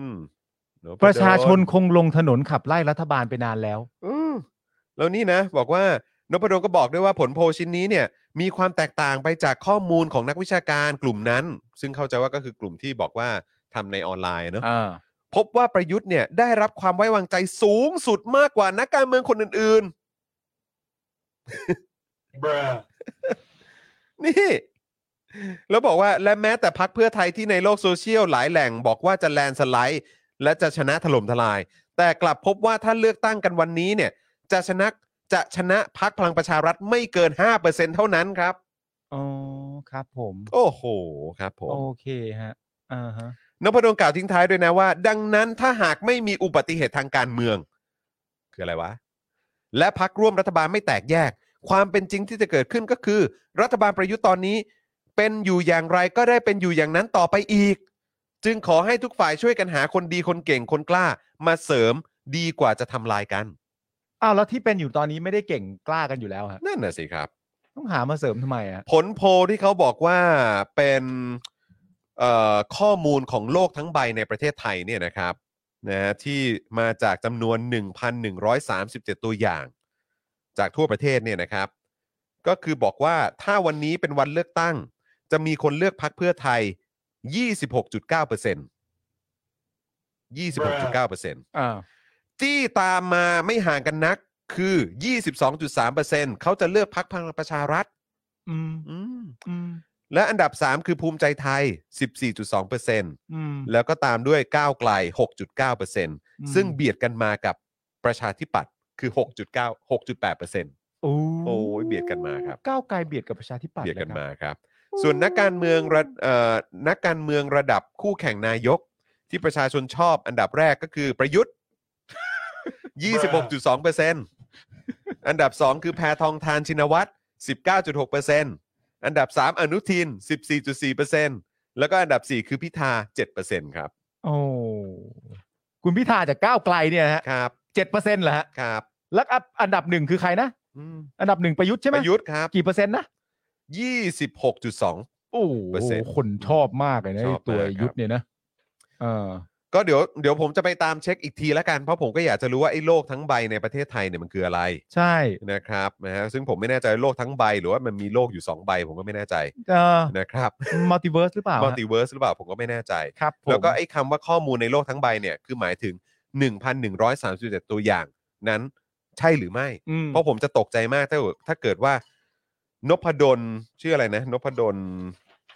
นพดลกานิกาเนี่ย อืม ซึ่งเป็นผู้อำนวยการซูเปอร์โพลเนี่ยสามารถบอกว่า 1,137 ตัวอย่างเนี่ยเป็นโลกทั้งใบในประเทศไทย เป็นข้อมูลโลกทั้งใบในประเทศไทยได้เนี่ยผมก็จะรู้สึกแปลกใจ อืม นะครับเพราะฉะนั้นเดี๋ยวขอไปหาข้อมูลเพิ่มก่อนว่า ใช่ เขาหมายความอย่างนั้นจริง ๆ ใช่ไหมเนี่ย ใช่ เพราะผมจะสยองมากนะว่าผู้อำนวยการซูเปอร์โพลเนี่ยพออซูเปอร์โพลเนี่ย อืม เขาว่าอย่างนี้จริงเหรอ แต่ผมแต่ผมไม่สยองเลยนะ มันเป็นหลักไอ้นี่ มันเป็นหลัก สถิติ แซ ใช่ไหมล่ะ แซปิ้งที่เล็กที่สุดของสถิติ อ่า ก็นั่นนะดิ อ่าใช้แค่เนี้ยแหละ มันก็จะอ้าอ้างว่านี่ไงใช้วิชาการ เออ เอ เป็ อ นแบบ เนี่ยมีหลักมีฐาน อืม อะไรอ ใช่ ย่างนี้ แล้วก็อีกอันหนึ่งก็อย่างที่บอกนะว่า โอ้ยถ้าเกิดว่าประชาชนไม่ชอบประยุทธ์จริงเนี่ยนะเขาลงมาเขาลงถนนกันหมดแล้ว อืม ว่าแต่มึงพูดถึงเหตุการณ์ที่ผ่านมาบ้างไหม เออ แล้วก็พูดถึงประชาชนที่โดนจับโยนขังเข้าคุกกันทั้งหมดนี้บ้างไหม อืม อืม ไม่คือผมมาเข้าใจที่พี่ใหญ่พูดเลยนะซึ่งมัน มันก็มันก็เป็นหลักมันก็เป็นหลักปกติอยู่แล้วอะ อืม การสุ่มกลุ่มตัวอย่างมา ใช่ แล้วก็มาวัดกันมันก็เป็นการทำโพลปกติอยู่แล้ว แต่ประเด็นของมันน่ะ คือว่า ถ้าเขาไม่บอกรูปแบบตัวเลขอะ อืม และไม่บอกรูปแบบว่านี่เป็นการสุ่ม สุ่ม อืม จากใครอะไรต่างๆนานาแบบไหน สมมุติว่าตัดเรื่องนี้ทิ้งออกไปอะ เป็นแค่มาบอกข้อมูลเฉยๆว่า ข้อมูลที่เราได้มาจากการทำสิ่งนี้ ซึ่งไม่บอกว่าทำยังไงนะ อืม สิ่งที่เราค้นพบคือปรึ๊ดอย่างเงี้ย มึงจะคิดว่าเขาทำแบบนี้ปะล่ะ อืม นึกออกไหม อืม คือเข้าใจว่ามันเป็นวิธีการทำโพลมันเป็นการสุ่มตัวอย่างเข้าใจ แต่ณตอนเนี้ยสิ่งที่มันน่าตั้งคำถามก็คือว่า จากการสุ่มตัวอย่างชนิดนี้เนี่ย ได้คำอธิบายแบบนี้ออกมาเลยอะคุณนพดลผออซุปเปอร์โพลจากการทำอย่างนี้ได้คำอธิบายลักษณะแบบนี้ออกมาเต็มๆขนาดนี้เลยอะเนี่ยโอ้โห คือผมอะในฐานะประชาชนนะเออแล้วก็ติดตามอะไรแบบนี้มาเนี่ย แล้วก็ในฐานะทำสื่อด้วยอาจจะสื่อปลอมก็ได้เรียกเราเป็นสื่อปลอมก็ได้ แต่คือผมแค่มีความรู้สึกว่า อันเนี้ยมันไม่ใช่คำอธิบาย อืม แล้วก็คุณไม่ได้พูดกับประชาชนด้วย ใช่ คุณอันเนี้ยที่คุณออกมาพูดเนี่ย อืม แล้วที่คุณทำมาทั้งหมดเนี่ยย้ำอีกครั้งนะ ไม่ใช่คำอธิบายและคุณไม่ได้พูดกับประชาชน ผมคิดว่ามันเป็นคำปลอบใจ และคนที่คุณกำลังพูดถึงอยู่เนี่ยกำลังพูดให้ประยุทธ์ฟัง อืม ก็เป็นไปได้ ผมคิดว่ามันน่า ก็ จะ เป็นไปได้ อย่างนั้นมากกว่า ก็เป็นไปได้ ในในความรู้สึกผมนะ เออ ผมรู้สึกว่าไอ้ทั้งหมดที่ทำมาเนี่ยแล้วก็ไอ้การออกมาพูดการออกมาอะไรทุก ๆ อย่างเนี่ย อ่า ที่ออกมาบอกว่ามันไม่ใช่สะท้อนความจริงอะไรต่างๆ มันปั่นกันได้หรืออะไรแบบเนี้ย อ่า เออโลกความจริงทั้งใบมันคือหนี่หนึ่งพันกว่าตัวอย่างนี่อะไร เออจาก ผม การสุ่มมา เออแล้วก็เนี่ยดูสิเอ่อพลเอกประยุทธ์อันดับหนึ่งเลยนะ อ่า แล้วก็ดูดิแบบโอ้โหเลือกตั้งกันนี่โอ้โหฉิวเฉียดเอออะไรอย่างเงี้ย อ่า เออคือแบบ ผมรู้สึกว่า คุณไม่ได้คุยกับเรานะ ใช่ ผมว่าคุณน่าจะคุยกับประยุทธ์อยู่หรือเปล่า เออ แล้วมันมันไม่ใช่เป็นการคุย ไม่ใช่การอธิบาย มันเป็นคำ อืม ปลอบใจมากกว่า ใช่ เออ เพราะคำพูดมันลอยๆไงนึกออกปะ มใช่ ว่าแบบ เฮ้ยทำแบบนี้มันก็มีการปั่นกันได้นะ อืม แล้วมันปั่นหรือเปล่าอ่ะ เออ คุณก็ไม่รู้ถูกปะ อืม คุณก็ไม่รู้ อืม แต่สิ่งหนึ่งที่ประชาชนรู้อ่ะ ว่าตอนเลือกตั้งมีบัตรเขย่งนะ อืมนั่นแหละสิ ไม่รู้รู้หรือเปล่า เออ ถ้าผมได้ข้อมูลแบบนี้นะ ผมจะเปลี่ยนชื่อ ผมจะไม่ชื่อนพดล อืม ผมจะตั้งชื่อใหม่เป็นชื่อ อะไรดน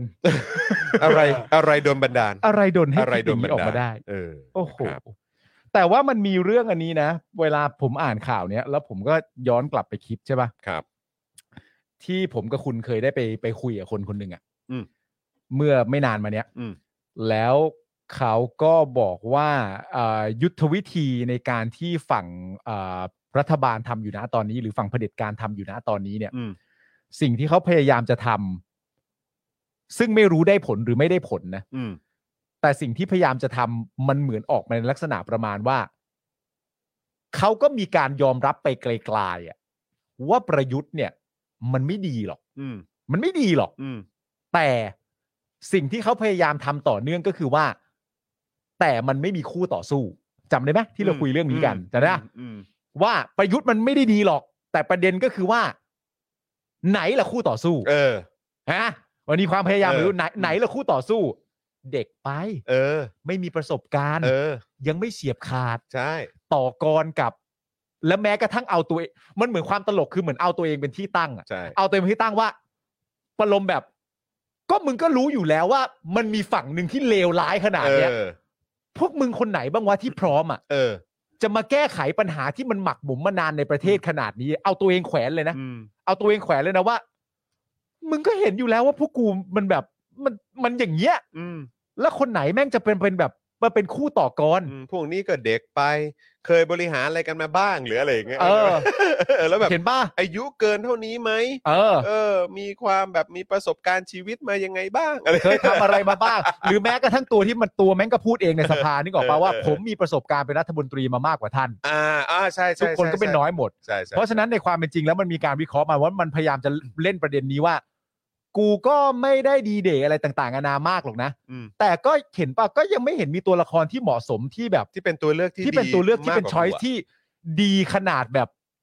ดีจนเวอร์อะ เออ อะไรอย่างเงี้ย อืม แต่ผมก็ไม่แน่ใจว่าประเด็นการเซลล์แบบนี้มันจะได้ผลนะ แต่กูก็แค่แปลกใจไงก็คือว่าเอ้า แต่แคนดิเดตนายกอีกคนนึงเนี่ยเขาก็ยังอยู่นะ ใช่ ชัดชาติสิทธิพันธ์เนี่ย เขาก็ยังอยู่นะแล้วเขาก็บอกกับตัวเองด้วยนะเขาก็บอกกับตัวเองด้วย เงิ นะ น ว่า เดือนก็ไม่ได้ เออเงินเดือนก็ไม่ได้ แต่ว่าในตำแหน่งกับผมยังอยู่นะ เออ อะไรอย่างเงี้ย เออ กูไอ้ยวันนั้นมึงอยู่ป่ะที่กูเล่าให้ฟังว่า เออ มีมีสลิมพยายามจะมามาแซวอ่ะ เออเออ มีสลิมพยายามจะมาแซวว่าแบบว่าจริง ๆ แล้วแบบชัดชาติ เออ ทำเอ่อเอ่อหมายถึงว่าเก็บข้อมูลการทำหน้าที่ผู้ว่ากทมมาแล้วกว่า 2 ปี เออ ถูกไหม อ่าฮะ แล้วสุดท้ายก็มาเลือกตั้งได้เป็นผู้ว่า เออ แต่หลังจากนั้นแล้วเนี่ยผ่านมา 3 เดือนเนี่ย เออ ทำไมแก้ปัญหาน้ำท่วมไม่ได้ ผ่านมาแล้ว 3 เดือนทำไมแก้ปัญหา น้ำท่วมไม่ได้ เออ นั่นแปลว่าในความเป็นจริงแล้วเนี่ย ชัดชาติไม่ได้มีความจริงใจในแกนแก้ปัญหาให้กับกรุงเทพมหานคร เออ แต่จริง ๆ แล้วชัดชาติหวังในตำแหน่งที่ใหญ่กว่านั้น โอ้ นั่นคือตำแหน่งนายกรัฐมนตรี โอ้ ความตั้งใจของสลิมคนนี้เนี่ย อืม ต้องการจะมาแซวชัดชาติว่าไม่มีความจริงใจในภาวะการเป็นผู้ว่ากทม ต้องการตำแหน่งนายกรัฐมนตรี อืม ต้องการจะแซะ อ่า ฝั่งประชาธิปไตยทุกคนเข้าไปและแฮชแท็กสาธุ ขอให้ได้เป็น ขอให้จริง ขอให้จริง ขอให้จริง เออขอให้จริง ขอให้จริง ซึ่งแบบแม่งแม่งก็ตลกดีอะคือพอมึงพูดว่าไอ้สลิมนี่พูดมาว่า เหมือนแบบเนี่ย แบบเก็บข้อมูลลงพื้นที่มากว่า 2 ปี ใช่ ไหมแล้วก็มา เออ เป็นผู้ว่าแล้วก็ เออ แก้ปัญหาไม่ได้อะไร เออ แบบเนี้ยแล้วเมื่อคืนน่ะกูนั่งดูสัมภาษณ์ของไอ้นิวเดอะแกรสไทสันน่ะ อ่ะ เออ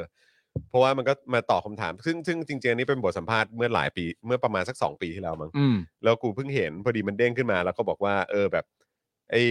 คำถามยอดนิยมในอินเทอร์เน็ตเกี่ยวเรื่องของฟิสิกส์หรือว่าเกี่ยวกับอวกาศอะไรเงี้ย อืม เขาก็เอามาถาม Neil deGrasse Tyson ซึ่งคำถามแรกเป็นคำถามที่กูกดเข้าไปดูแล้วกูอยากฟังคำตอบเขา อืม ก็คือคำถามที่คนชอบตั้งคำถามว่าอเมริกา อืม ไปดวงจันทร์จริงหรือเปล่า อ่ะ ไอ้มูนแลนดิ้งเนี่ยมันเฟกหรือเปล่า อ่า เออ ซึ่งนิวเดอะแกรสไซเซนก็บอก คืออ่ะเราอะเห็นจรวดอะมันบินขึ้นไปจริงๆใช่ไหม อืม จรวดแบบอพอลโล 11 อ่ะ อ่า มันบินขึ้นมาจริงๆใช่ปะ อ่า เราเห็นใช่ไหมว่ามัน อืม บินขึ้นไป มันมี เออ กล้องจากทั่วโลกถ่ายไว้ อืม แล้วก็คือแบบณเวลานั้นก็มีแบบ โอ้โหแบบเออเขาเรียกอะไรควันและลมและอะไรต่างๆ ที่มันมาจากแบบไอพ่นพุ่งขึ้นไป แล้วเราก็เห็นกันพร้อมกันว่าจรวดเนี้ยมันพุ่งออกไปนอกโลกแหละ เออ ก็มองเห็นกัน เพราะฉะนั้นคือกะอีแค่การมีจรวดอันเนี้ย เออ เออหรือว่าไปจนถึงขั้นของการแบบเอ่อที่จะต้องแบบมีไอ้ตัวไปแลนดิ้งบนดวงจันทร์ อืม หรือว่าไอ้ที่จะกลับมาบนโลกอะไร อ่ายั ยังไงเนี่ย ทั้งหมดเหล่านี้มันต้องผ่านงานวิจัยและต้องมีแบบเอกสารอะไรเยอะแยะมากมาย เออ ซึ่งเอกสารแม่งเยอะ เออ มากอ่ะ อ่า เยอะมากอ่ะกับ อืม โครงการแบบ ระดับนี้ ระดับแบบไปดวงจันทร์อ่ะ เออ คือมันมันจะไม่ง่ายกว่าเหรอ ถ้าจะไปดวงจันทร์ คือถ้ามึงจะต้องมาเฟกข้อมูลเหล่านี้ เออ มาปลอมเอกสาร เออ มาปลอมอะไรทุกอย่างอะ เออ ที่เกี่ยวกับทั้งหมดเหล่านี้ เออ ซึ่งมีเยอะมาก เอ อะ อ คือมึงต้องปลอมเยอะมาก ปลอมแบบเยอะเฮี้ยๆเลย เอ อะ อ เพื่อที่จะแบบว่า ไปดวง หลอ จันกทร์ ทุกคนว่าไปดวงจันทร์อะ เออ วิธีการที่ง่ายกว่าคือ ไปดวงจันทร์ มึงไปดวงจันทร์ง่ายกว่าไหม เออ ซึ่งเราก็แบบ เออว่ะเออ จ้า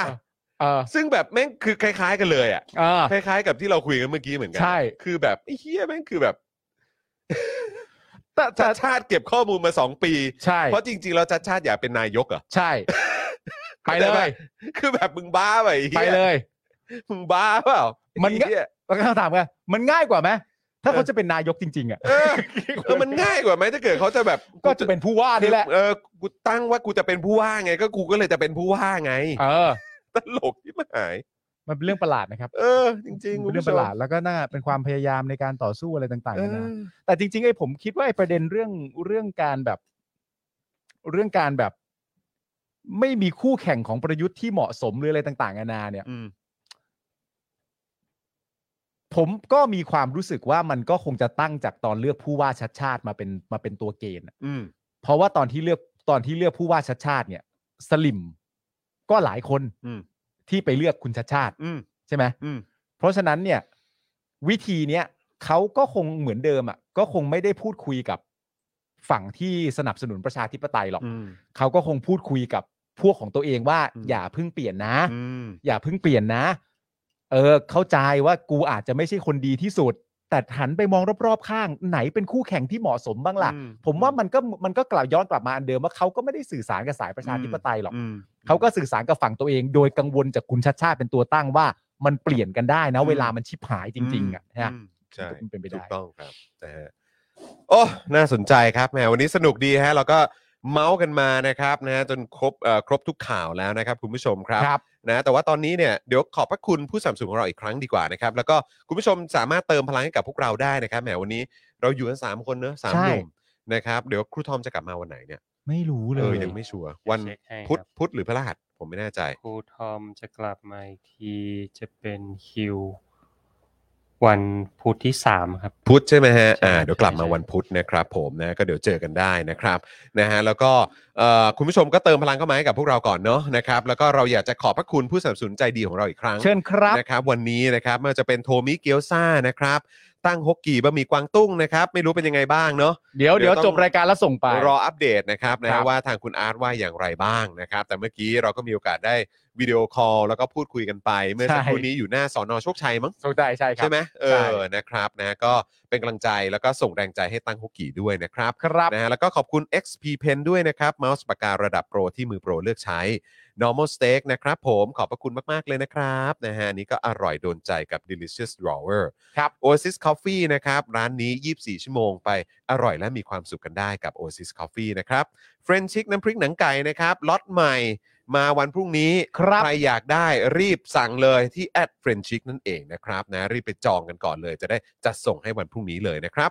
ผงกล้วยน้ำว้าดิบออร์แกนิกตราน้ำว้าครับ อันนี้อยากให้ลองอยากให้โดนกัน ใช่ นะครับรับรองว่าดีต่อสุขภาพแน่นอน ลดความเสี่ยงในประเด็นของเรื่องมะเร็งได้ด้วยเหมือนกันนะครับ ผม นะฮะเอ่อแอป r a d a r Point นะครับ อันนี้ก็เตรียมตัวกันเอาไว้ อ่าน นะครับนะถ้าช็อปกันวันนี้ก็ช็อปผ่านแอป r a d a r Point นะครับแต่ถ้าจะจัดหนักจริง ๆ ก็8เดือนแปดเดี๋ยวเจอกันนะครับ The Meat Pan นะครับแหมอันนี้สวรรค์ของสายเนื้ออย่างแท้จริงคุณปาล์มการันตีได้นะครับ ใช่ นะฮะแล้วก็โฆษณาให้ความรู้วันนี้นะครับนะฮะเอ่อสนับสนุนโดยอาจารย์เอกชัยนั่นเองนะครับ ครับ อนุสาวรีย์ปราบกบฏครับ ใช่ครับ อยู่หน้าบ้านผมเองครับ ครับ แต่แต่ตอนนี้หายสาบสูญ ตอนนี้ไม่ ะครับ อยู่ครับ หายไป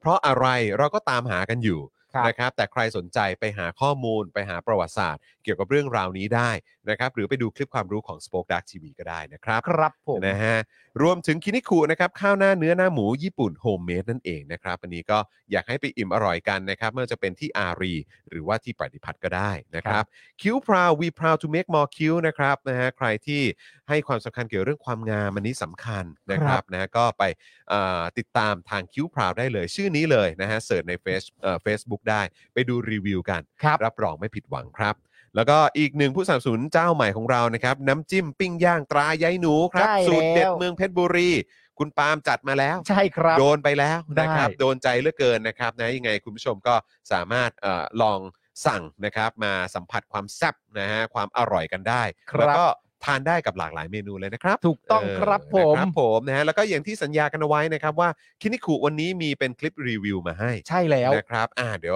รบกวนพี่ใหญ่ด้วยนะครับ มาเลย ไหนวันนี้เป็นพ่อหมอใช่ไหม นี่เรา อ่า มีครูเกียวด้งนะครับ อยู่ที่วิลล่าอารีนะครับ ชั้นสามนะครับผมโอ้ยอะไรเนี่ย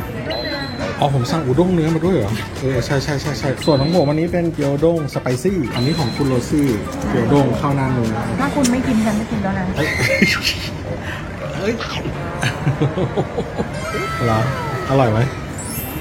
ถ้าใครมากินบอกด้วยนะว่ามาจากสโป๊กดาร์กอ่ะ มาจากจอกกระตือหรือจากเรลี่ท็อปปิกอะไรเงี้ยเขาจะได้มาซื้อโฆษณาเราต่ออืมแซ่บหลายเอาเอาใส่ไข่ใส่ใส่ไข่เส้นหน่อยดิไข่ละลายเลยตักเข้ากับเนื้อโอ้ย ไม่ต้องปรุงอะไร ไม่ต้องปรุงอะไรเลยครับอืม เบียร์บอกว่าเปิดเลยเปิดเลยผมกินข้าวเสร็จพอดีทำอะไรผมไม่ได้ เดี๋ยวก่อ อื น ม มันหิวกันได้อีกเด้อ ใหญ่ไปใหญ่ไป ว่า ใหเพื่ออะญ่ไปไรมีโฆษณาจากโรงพยาบาล เอามาได้ฮะมาได้ฮะเดี๋ยวขึ้นขึ้นพูดทั้งหมดกี่เอ้ยมาได้ได้ครับเรื่องกับปลาโอกับกระเทียบอะไร แต่ก็ยังรู้สึกว่าอุดมสมบูรณ์ งั้นเอางี้ไหมวันแบบวันวันวันวันครั้งหน้าเนี่ย กลมกล่อม ที่แบบผมกับคุณจะ ไปดูในดูเติมดูในเร็วก็ดูที่เฟซบุ๊กยูนิคเดโดดียูนิคเดโดนะครับบายเจอกัน ทุกอย่างมันจะเพอร์เฟกต์นะเพราะว่ายังไงคุณไทนี่ก็ก็ให้อยู่แล้ว อ่าครับ ใช่ ผมนะก็เดี๋ยวเราก็ไปไปอิ่มอร่อยที่คินิคูเสร็จปุ๊บ ใช่ ก็ไปลาบริวต่อ เอะอะอะไรกูก็ถ่ายอิน เนี่ย เออเอ้ยแต่ว่าเออครูทอมเขาไปลาบริวมานี่ ไปอีกแล้ว เออไปอีกแล้ว ไปอีกแล้วไปอีกแล้ว โอ้ แต่ไม่เป็นไรเรา เออ เริ่มจากคินิคูก่อน ครับ คินิคูเสร็จเรียบร้อยปุ๊บแล้ว หลังจากคินิคูแล้วเนี่ย ครับ ถ้าผมกับคุณตัดสินใจว่าจะไปไหนต่อเนี่ย ครับ ก็ให้มันเป็นเรื่องของผมกับคุณ เออครับผม อันนั้นไม่มีสิท ธิ์แล้วที่ไทนี่จะมาเกี่ยวข้องอะไรกับตรงนี้ เนอะเนอะเนอะ ใช่ซึ่งไทนี่อ่ะ ครับ ไม่ ไม่ว่าหรอกใช่ไหมยังไงเสียงแข็งเลย เออโอ้โหเสียงมึงมั่นใจ กู มา แม่งกอะ ดุดัน ออ เลย ครับผม ใช่ไทนี่อ่ะ โอ้สุดจริง ไม่ว่าหรอก สุดจริง เพราะว่าไทนี่อ่ะน่ารัก เออ น่ารักอยู่โอ้ยน่ารักสิ ใช่น่ารัก เออครับ ผม ใช่ นะฮะอ่ะ อ่ะเดี๋ยวไปเคลียร์กันต่อที่บ้านนะ ได้ไม่เป็นไรแล้ว เออนะครับ อ้าว คุณผู้ชมนะฮะวันนี้หมดเวลาแล้วแหละนะครับนะฮะเอ่อคุณ Fact Not Fake นะครับ บอกว่า โอ้ยใจร้ายเราทำ IF ตามอาจารย์ลอยอยู่ กินมื้อเดียว อ่ะโถ่ ย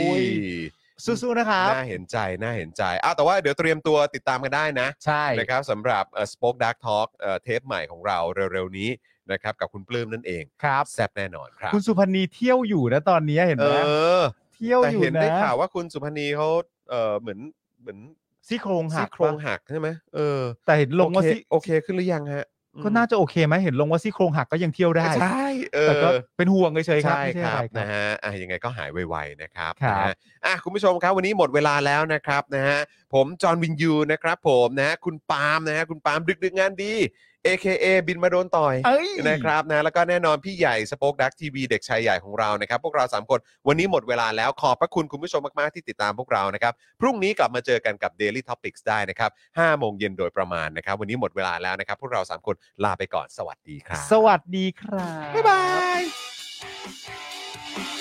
Daily Topics กับจอห์นวินยูมีคนถามว่าทำไมเสียงสั่นนะฮะ นิดหน่อยครับ เออ นิดหน่อยครับ ซัพพอร์เตอร์ ซัพพอร์เตอร์ พวกเราอยากได้ซัพพอร์เตอร์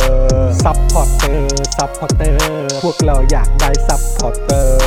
ไม่มีเงินก็ไม่เป็นไร แต่ถ้ามีเงิ